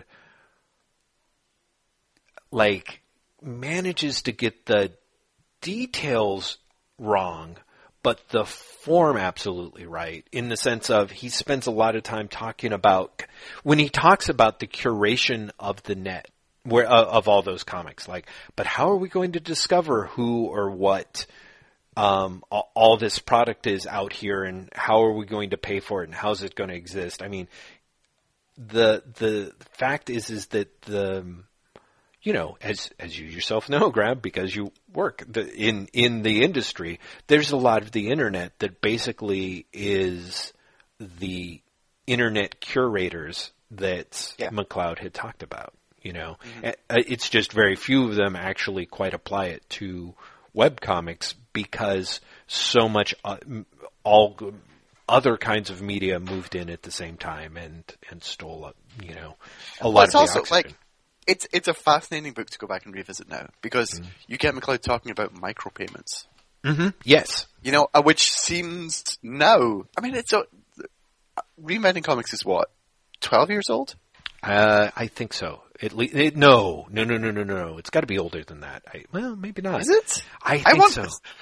We we have to look this up because I could I could have sworn it came out after I moved to states. So Yeah. Well, but that's, but Graeme, like, that's thir- that's thirteen years ago. Oh, 2000, 2000 it came out. So it's fifteen Yeah. years old. yeah, yeah. So it's it's 15 years old, and um, Um, but it, it's but it feels amazingly dated. It it almost like, felt dated by the time it was published. Well, because micropayments was a was a tough horse to to bid on. You know what I mean? Like, But I, I remember when it came out, it seemed like the wave of the future.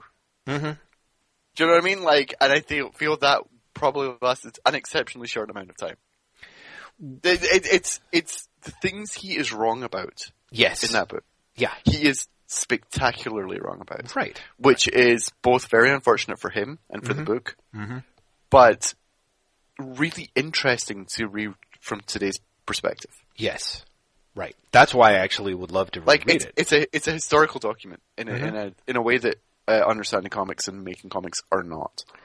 Right. It's But making making right. comics is definitely worth uh, reading. By the way, Jeff. I, I will. good. I will track that down. Yeah, because it is one of those like I'm vaguely aware that it's out there and have not. I haven't really heard much per se about it. So reinventing comics to me is worth a visit because I feel like sort of the way that you. Um, it's you know it's like reading a science fiction novel from the 60s like on the one hand it's dated but it's it's great from the it's really easy not not so much to Monday morning quarterback but to look at how I mean because you know when Scott McCloud was writing the book everyone was talking about micropayments and there were very few voices that were saying making the arguments um, for why micropayments wouldn't work and why we should be skeptical about them.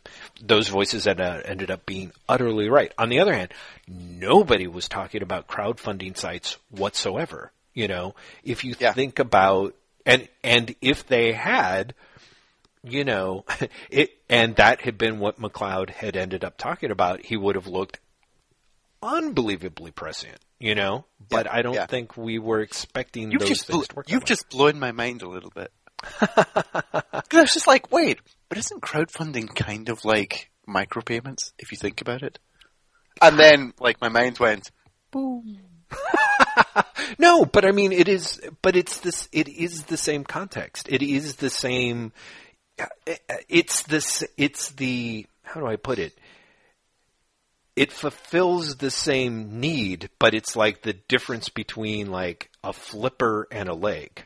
You know what I mean? Like it's just sort of that, that's, it's the, the idea that you have to get somewhere, that you need something to actually propel artists financially is you know is being considered in the system. It's just someone's like yeah so what what they're going to have is you know they're all going to develop these long swishy tails that are allow them going to you know swim up the the river.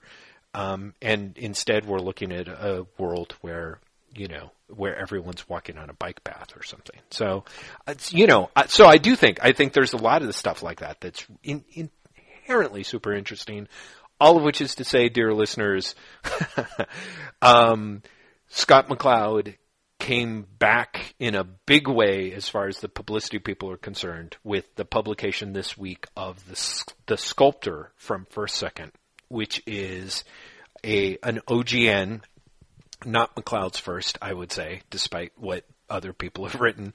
Um, and it is 497 pages. It is it is essentially like reading 22 comic books in a row for those of us obsessed with these sorts of page count type numbers about a sculptor in New York who gets magical powers to sculpt anything he wants in exchange for only living for 200 days. And I was bitching to Graeme. Uh, it- and you had the greatest line, and you should just say the line. Stop playing for time, Jeff. Just say the line. I'm not sure I remember how I phrased it. I, I basically said, Oh, I, I, wish- no, no, no, no, no. If you don't remember how you phrased it, I'm going to go and look for the email okay, that's because good it, idea. it was perfect. Oh my god, it's sad because well, because I Uh, know uh, that perfect, I'm not sure I necessarily agree with it, but it was so funny. yeah, yeah. Well, I, that is fine. I, I I'm gl- 'cause I- Because I, I don't think you even agree with it anymore. No. Well, at the time, Okay, so I, as as of page 252, which is where Jeff had gotten to, but he actually said this in the email. He said that it was enjoyable and compelling, but I keep putting a lot of weight, arguably too mu- too much weight, on. Come on, man, you're Scott McCloud. You can do better than a Neil Gaiman's Jewish blankets. yes. And so I re- I have to say, since then, the phrase Neil Gaiman's Jewish blankets has haunted me like a fucking ghost. And yet I wasn't sure if it's really important to just, I feel like the, the preface of that, cause, you know, for some people, they're like, hey, Neil Gaiman's Jewish blankets is not that bad. And frankly, it's, amazing. yeah.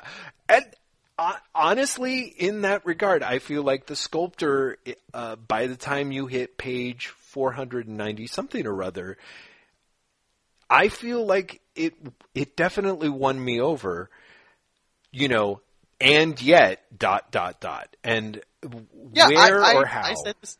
Mhm. I said this to you in email. I have some. I have such complicated feelings about this book. yeah. Um, I went from feeling underwhelmed to disliking it to feeling very won over by it. Mhm. Uh, and and feeling so won over by it by the time I finished it that I was like, I'm going to reread it. Right. Like I I clearly did not get everything I could have from the opening because I'm like this book, yes, spot on, deep deep life lessons. Yes, I'm going to reread it, which You- was the worst thing I could have done. because again, I just went back into uh, well, maybe not. maybe maybe I would like maybe it is Neil Gaiman's Jewish blankets. Yeah. I I yeah, it's a it's a I think it depends on what mood you're in when you read it, uh, what type of reader you are, and what you want out of the book. It uh, it is a it is a Rorschach test of a book. Yeah, I think so. I, okay, so you know what I was saying earlier about babbling on and on and on about the multiversity guidebook and the empty hand and the full hand. One of the things yeah. that I think most limits the sculptor is that it is a full hand book. You know, for me, there is there is little ambiguity what you're supposed to feel at, and that's not true. Uh, by the end of the book, there's little ambiguity about what you're supposed to feel. Yeah. Well, uh, yeah, I think so. I mean, even the ambiguity of like, do I like this character? Do I hate this character? You know, I feel that with the exception of some of the uh, visual motifs and or strange uh, meta narrative shoutouts, um, McCloud is is he's uh, essentially lays out for you what's going on at any given moment. Like there is something that is well, yes. Uh, well, I was going to say. So I talked to him. Mm-hmm. Like the the reason I had the book early in the first place was that I was talking to him for the Hollywood Reporter. Right. And when I was talking to him, I said, "I don't like David." Mm-hmm. Like I found I found David insufferable at this opening of the book, mm-hmm. and he did win me over by pretty much by midway. I think mm-hmm. by the time that his relationship starts to uh, both deepen and go wrong, yes, uh, I think I'd been won over. Um, and McCloud was was fairly open with that's kind of intentional. Yes. like you're not meant to like him at the start of the book. He oh, is meant to be like you can yeah. empathize with him, but he's, he's he's kind of insufferable. Well, and so I think this is the thing that I think t- to me is again is a little bit problematic. Okay. Well, all right. At at the risk of sort of giving away the whole game for the listeners, um, I'm not going to talk about the ending of the book, but one of the things, the, part of the reason why I called it you know, Neil Gaiman's Jewish Blankets, is that the story at about the third mark turns into a love story. And the romance part of it is exceptionally, um, you know, charming. I'm a guy who I think, you know, I had sort of mentioned in the course of talking about our four comics on our last installment of our podcast, I'm just now sort of wrapping my brain around the way in which romance and comic books work hand in hand for me in a way that I really, really want them to. And so to have like an, a, a super driven artist who is running out of time trying to create, you know, an, an immortal work, um, or, or even many immortal works before time runs out, and then falling in love with another person and having to learn what that means and how so much of what love asks of us is our time and attention in a way that can be um, work at seemingly at cross purposes to uh, the goals of the the driven artist. Um, it's as much as I enjoyed it, and I was enjoying it, I kind of like about I don't know two thirds, three quarters of the way through, I was like, what? Like the way part of what I what I sort of liked was kind of this feeling of like, man, I really feel like I'm getting like this book feels like a sort of secret love letter um, from Scott McCloud to Scott McCloud's wife, you know, and so at the very end of the book, after the the the very final scene, um, there's an afterword, and in the afterword, one of the things that Scott McCloud does is he talks about how the book is basically a secret love letter to his wife. You know, and I was like, ah, man, like there's a little bit of that to me. Is the the the full hand that is the sculptor is if you have if you have a question about the narrative, McCloud is going to answer it. Like at every stage, there's a little bit of the um, there's there it it has a failure of nerve that one actually sort of tends to associate with um, with the neophyte. You know, and it's kind of interesting because McCloud, of course, if you go back and you look at Zot, which remains unfinished, there's a lot more open questions there. And part of that is the nature of it being an unfinished comic book series.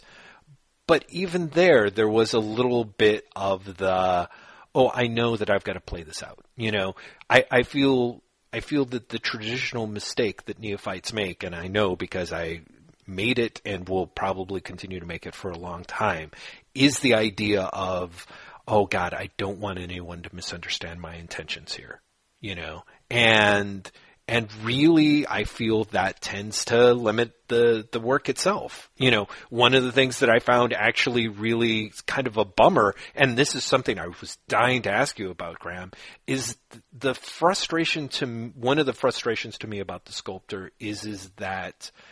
Um, for a book that has been in development for a long time, McCloud makes the choice of having a sculptor who wants to make it big in the New York art world.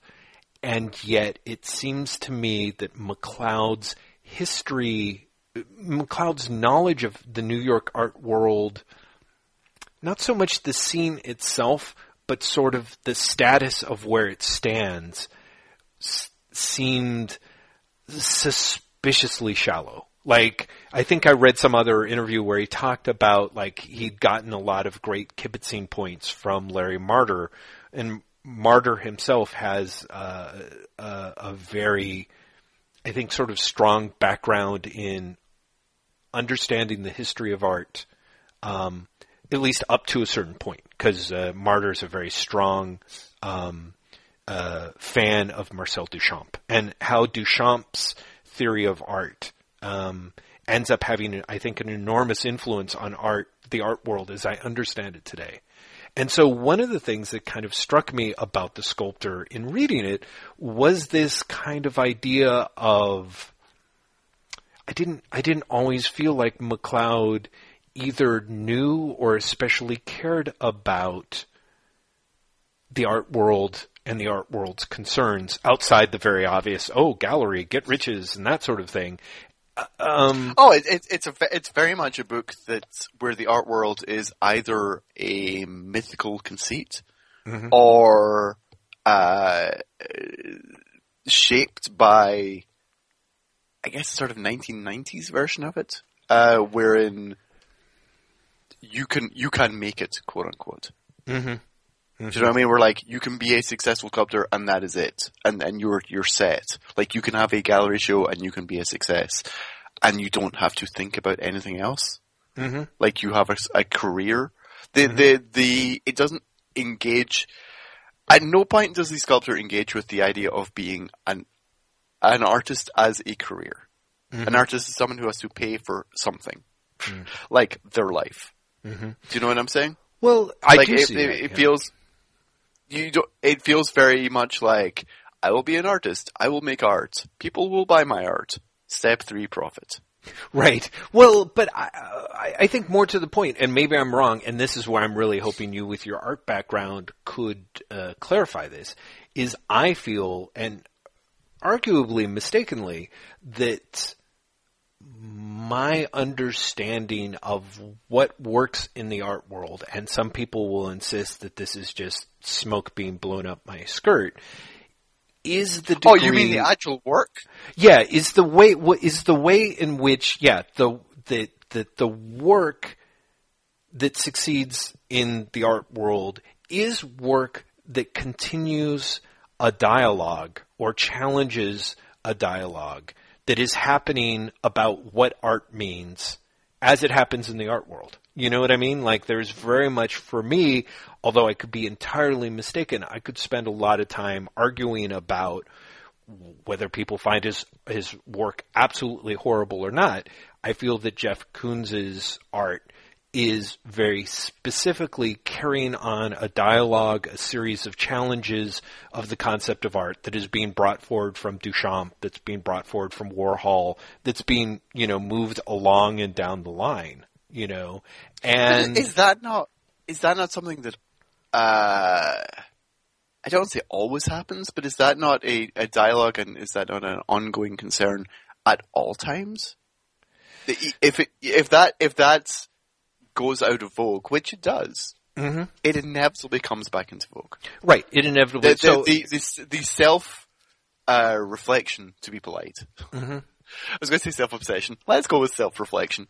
Right. Um, of the art world and the value of artists compared with their peers and the fact that it is a continuum Mhm. is, is, is eternal. It's Yes. Batman eternal, Jeff. well, except you do get those stages where I feel that. Hmm, I feel it's been that way for a I- long time and will return, but I get, guess what I'm saying? One of the things that sort of bothered me was the idea that, uh, David, in his, in his sculptures, at one point we see the work that he's been doing, and even we see his work as it changes, as he meets with varying degrees of success and non-success. And the thing I suppose that bothered me was how much of it came from a naive sensibility about what art is and what art and and what the art world wants from its art. That Oh, I don't think, I think that was entirely the way to go with this mm-hmm. book. Entirely. I think trying to do anything that is more contemporary and or realistic would limit the audience of the book and would limit the shelf, shelf life of the book in a way that is, uh, I don't want to say irresponsible, but I kind of mean irresponsible. That, Well, I- that, that would not serve the book as anything other than, uh, a short-term investment, both in McCloud's time, but also in in first second publishing it. I, I think, I mean, because let's be honest, it's not the, the art industry, the art crowd in this is one of the least important parts of the book. Well, ah, okay. On the one It- hand, it's a MacGuffin. It's yeah, yeah, yeah, yeah. Well, it- but see that I okay. How do I put it? I guess the thing that bothers me is in a book where we get such a ridiculous explanation, a ridiculously detailed explanation of how death can offer this deal to the protagonist, like in in ways that are mapped out that unless I'm, you know, I think there's a potential thematic issue to it. There's a lot of McCloud going to great lengths to sort of nail down the verisimilitude of his story in a way that I feel that fantasists and science fiction writers occasionally do with this like completely nagging sort of like, oh yeah, yeah, yeah, but the art industry, you know, it's just people using one another for cash.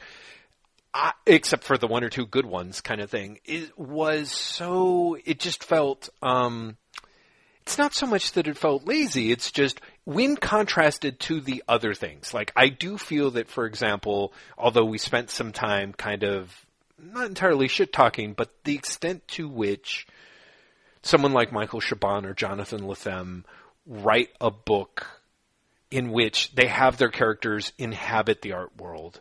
There is the understanding that you have to actually tackle the concept of the world as it exists and then sort of you can do anything what you that you want with it. You know, it would be one thing if what if David if David's embrace of the sculptural forms that he's taking is a very specific rejection of a kind of ongoing dialogue or blah blah blah. You know what I mean? I'm not saying that all of a sudden I'm not saying I reject the sculptor just because there are no giant balloon chodes in it. You know, it's it's it's more the fact that I feel that there's a there's a weird way that that I didn't reflect instead of potentially reflecting on the character's naivete and or ignorance of the art world and what the art world means through his own kind of arrogance, there was something that bordered, if not necessarily on arrogance,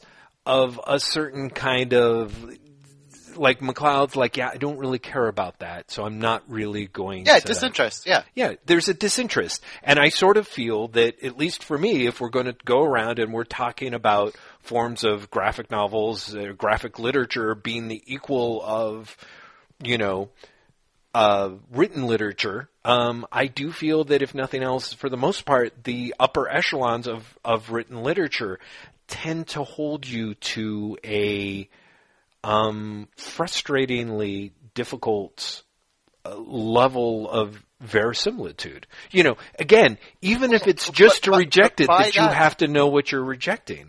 You know, But by that, uh, by your lang- by your own language, if it is frustrating, then is it not better that uh, McCloud is not beholden to that? If Uh, if prose is held to a frustrating level, Oh, sorry. I mean a frustrating standard. Frustrating for the creator, not frustrating for the reader. see, for me, I did not like. I totally see what you're saying, Mhm. but I I think that if McCloud, the glib answer is this book is already 500 pages long, Jeff. Right. what the fuck? I can only imagine how much longer it would have been if he decided he wanted to significantly struggle with the art world as it exists as a social or business entity.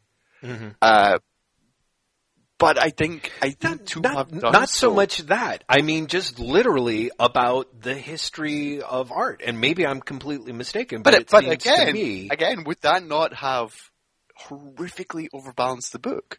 And I, I see what you're saying in terms of the he spends so much time explaining the deal with death. Mhm. that, that that enables him to get these powers.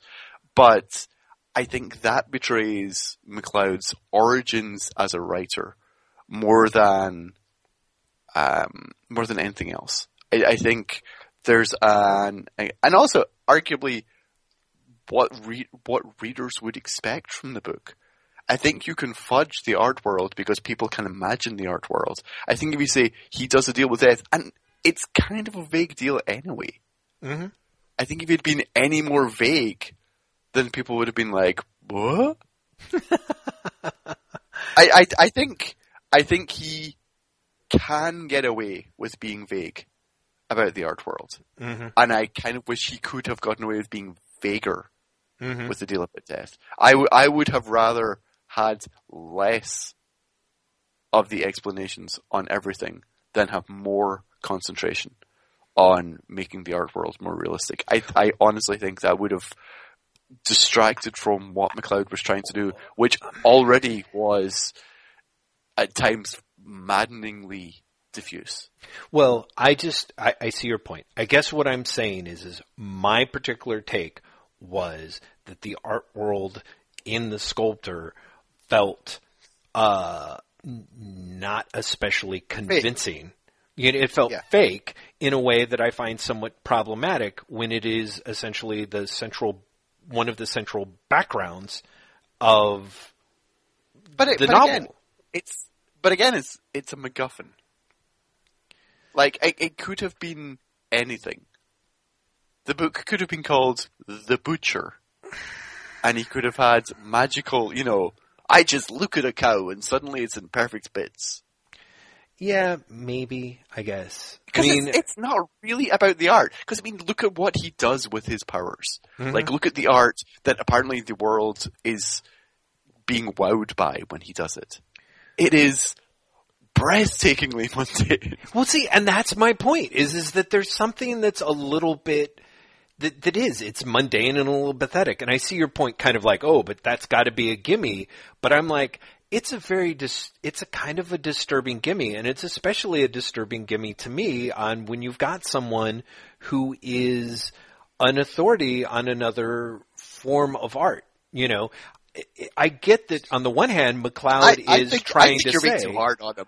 well, I, I understand. I sure that I, I mean that's kind of my thing. I'm sure, but I I I think I think that I have at least for me there's there was I found it a little bit distracting. It is alleviated, I think, a lot by by McCloud. What McCloud wants to talk about is he- he's not interested in the art world. He's really talking about the internal struggle of, you know, making art, why we make art, and what's im- what's important in life. And I and those Well, but- parts well, that I found extremely like affecting. about- but he's not even talking about making art.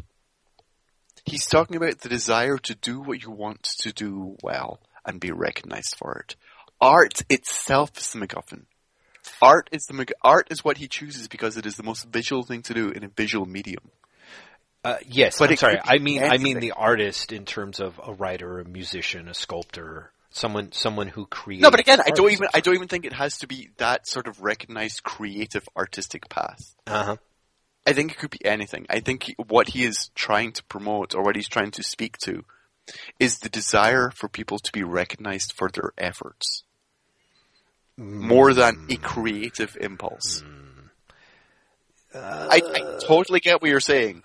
It's just that I think that I think that all of the art, like art in general in this book, is a MacGuffin. I don't mhm. think anything here he's doing is significantly engaging, or for that matter, is intended to engage with the quote unquote creative impulse.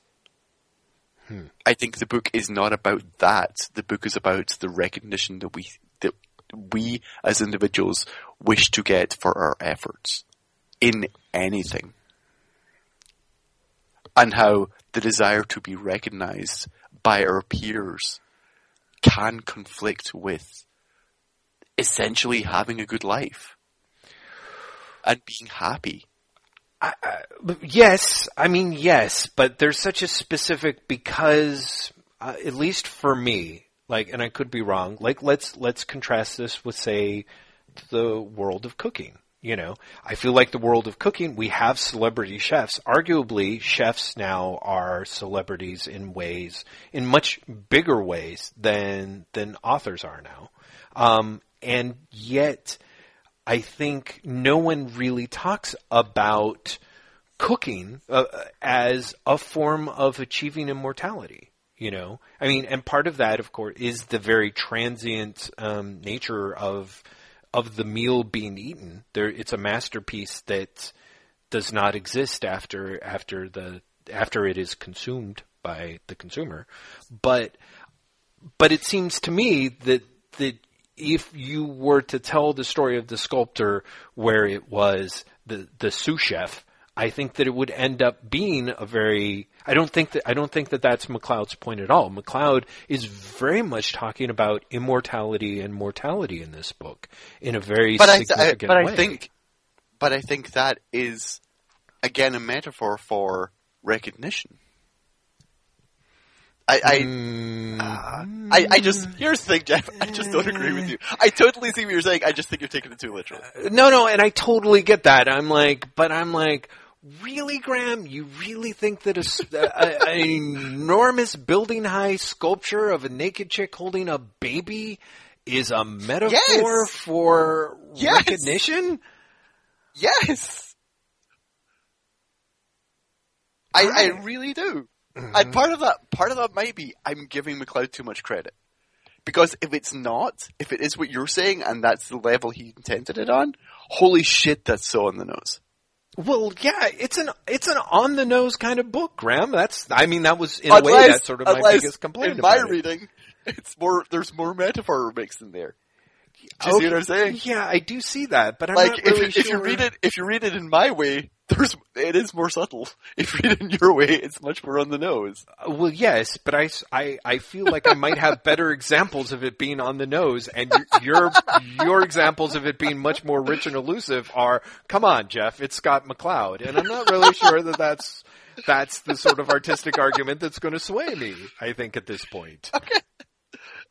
I will I will cede to defeat if only because my throat is completely giving out on me. Yay, victory! In your face, McMillan! Just start just yeah, just start this when I'm feeling sick. You'll win all the time. Woohoo! Finally, another reason to look forward to mortality. I just, unfortunately, I'm older than you, so now it's really important that I get those baboon Yeah, you- you- livers you've- imported yeah, in me. Yeah. You've got it you've got oh wow, you brought it back. See? Check me out. You brought it all the way back to the start. I did the full Yeah. Guccione. Yeah. That that's immortality of its own kind. Bringing a podcast back back around to the end. People, uh, that's that's the podcast equivalent of making a giant building of a woman holding a baby. We didn't even get a chance to talk about the Ayn Rand stuff or the, um, the King Kong stuff or, I don't know, there's just so much to, the Spider-Man stuff. Like there's a lot of visual riffs in there that seemed kind of interesting to me. That deliberate. That that I think could be uh, argued as as you making as you making your case, but. um but fortunately for all, No, Graeme is one. already Yeah, sick I- and I- conceded I've defeat. conceded. so- yeah, so Yeah, really, I- there's just I've- it's just Jeff I've doing a victory lap here. So, so that Damn it, I I put the mute on for every other cough this podcast and I didn't there. I no, leave it on there. It makes me seem like an even bigger asshole. Like definitely, definitely leave it on there. It's like, oh, I remember that one time that Jeff like won that argument. Yeah, when Graeme was like coughing towards the end and he was actually hallucinating, and Jeff just kept going on and talking and talking about how he was right. Even after Graeme tried to quit, Jeff wouldn't stop talking about it. So Graeme could just actually, you could hear Graeme getting weaker and weaker and weaker. What a dickhead that Jeff guy is. You know, it's like I think that that's that that you got to leave that cough in. I should copy that cough and actually sprinkle it throughout, um, so that it sounds like you are actually like you know like like I'm literally like just just tormenting you on your deathbed. So you're having a good day then, Jeff. Uh, it, as of about five minutes ago, it turned the corner into Greatville. let me tell you. Greatville. Oh god. Uh, listeners, we're we're really quitting it here because Jeff has a hard stop that he seems to keep forgetting about, and Yes. then what'll happen is we'll stop recording and Jeff will be like, "Oh shit, I've got to go." Yeah, which is what happened last time. Um, Yes. we will be back in two weeks Yes. uh, and with a Fantastic Four episode with the Baxter Building, Yes. and yes. then and then the week after that, so three weeks from when you're listening to this now, uh, we will be back with a irregular episode, and I'm going to make two promises to you, listeners. One, well, two promises and a quasi promise. My quasi promise is I really hope I'll be healthy by then. yes. Here's hoping. Uh, promise number one. Uh, in the next regular episode, three weeks from now, Jeff and I will have read uh, the Legion of Superheroes issues that uh, Andrew Barrow wants us to read. Ah, yes. You, you he, ple- he pledged so much. Empress? Uh, I was going to say Lucy, but is it Lucy or is it not? Oh, I've forgotten her name as well. Audrey. Audrey? Audrey, Empress Audrey. Yes, exactly. Good. yes. Way to support Um, the yeah, patron so- there, Jeff. We, we, we will, we will do that. That three weeks from now, we will be talking, um, the first 12 issues of the one year later, no, five years later, sorry, uh, Legion of Superheroes run from 1989. Uh, promise number two for the episode three weeks from today. Yes. We will actually finally get around to picking a winner from the Rogue Trooper contest. Yes. Which we forgot again to do this know, time. I know. Um, because we've forgotten, people, just keep entering. If you want the Rogue Trooper thing, Seriously. come up with names of biochips for Yeah. us, uh, and where you'd put us. And just feel free to be nuts at this point because Jeff and I have screwed this up by not selecting winners for the last two episodes. So you really, you could just half-ass it and get your, still get your name in. That's, that's our reward to you. Yeah, you've got listener. you've got a choice. Yes, Brian Brian Ruckley will shoot us on sight, and you have the chance to to win a Rogue Trooper paperback. He will shoot us on sight with Gunnar. Ah, there we go. No, with Gunnar. Helm will be some smart ass comment. Yeah. Ladies and gentlemen, it's been a pleasure for us. I hope it's been a pleasure for you. We'll speak, speak to you in two weeks when we're doing Baxter Building. For those reading along, that's issues 13 to 24 of the Fantastic Four. Um, and otherwise, Jeff, would you like to sing us out, seeing as my throat is gone? I know it would be really bad to make you do it, but believe me, people, really you're not going to get anything any better from me. So, bye. That's terrible. you can't cough as well, Jesus.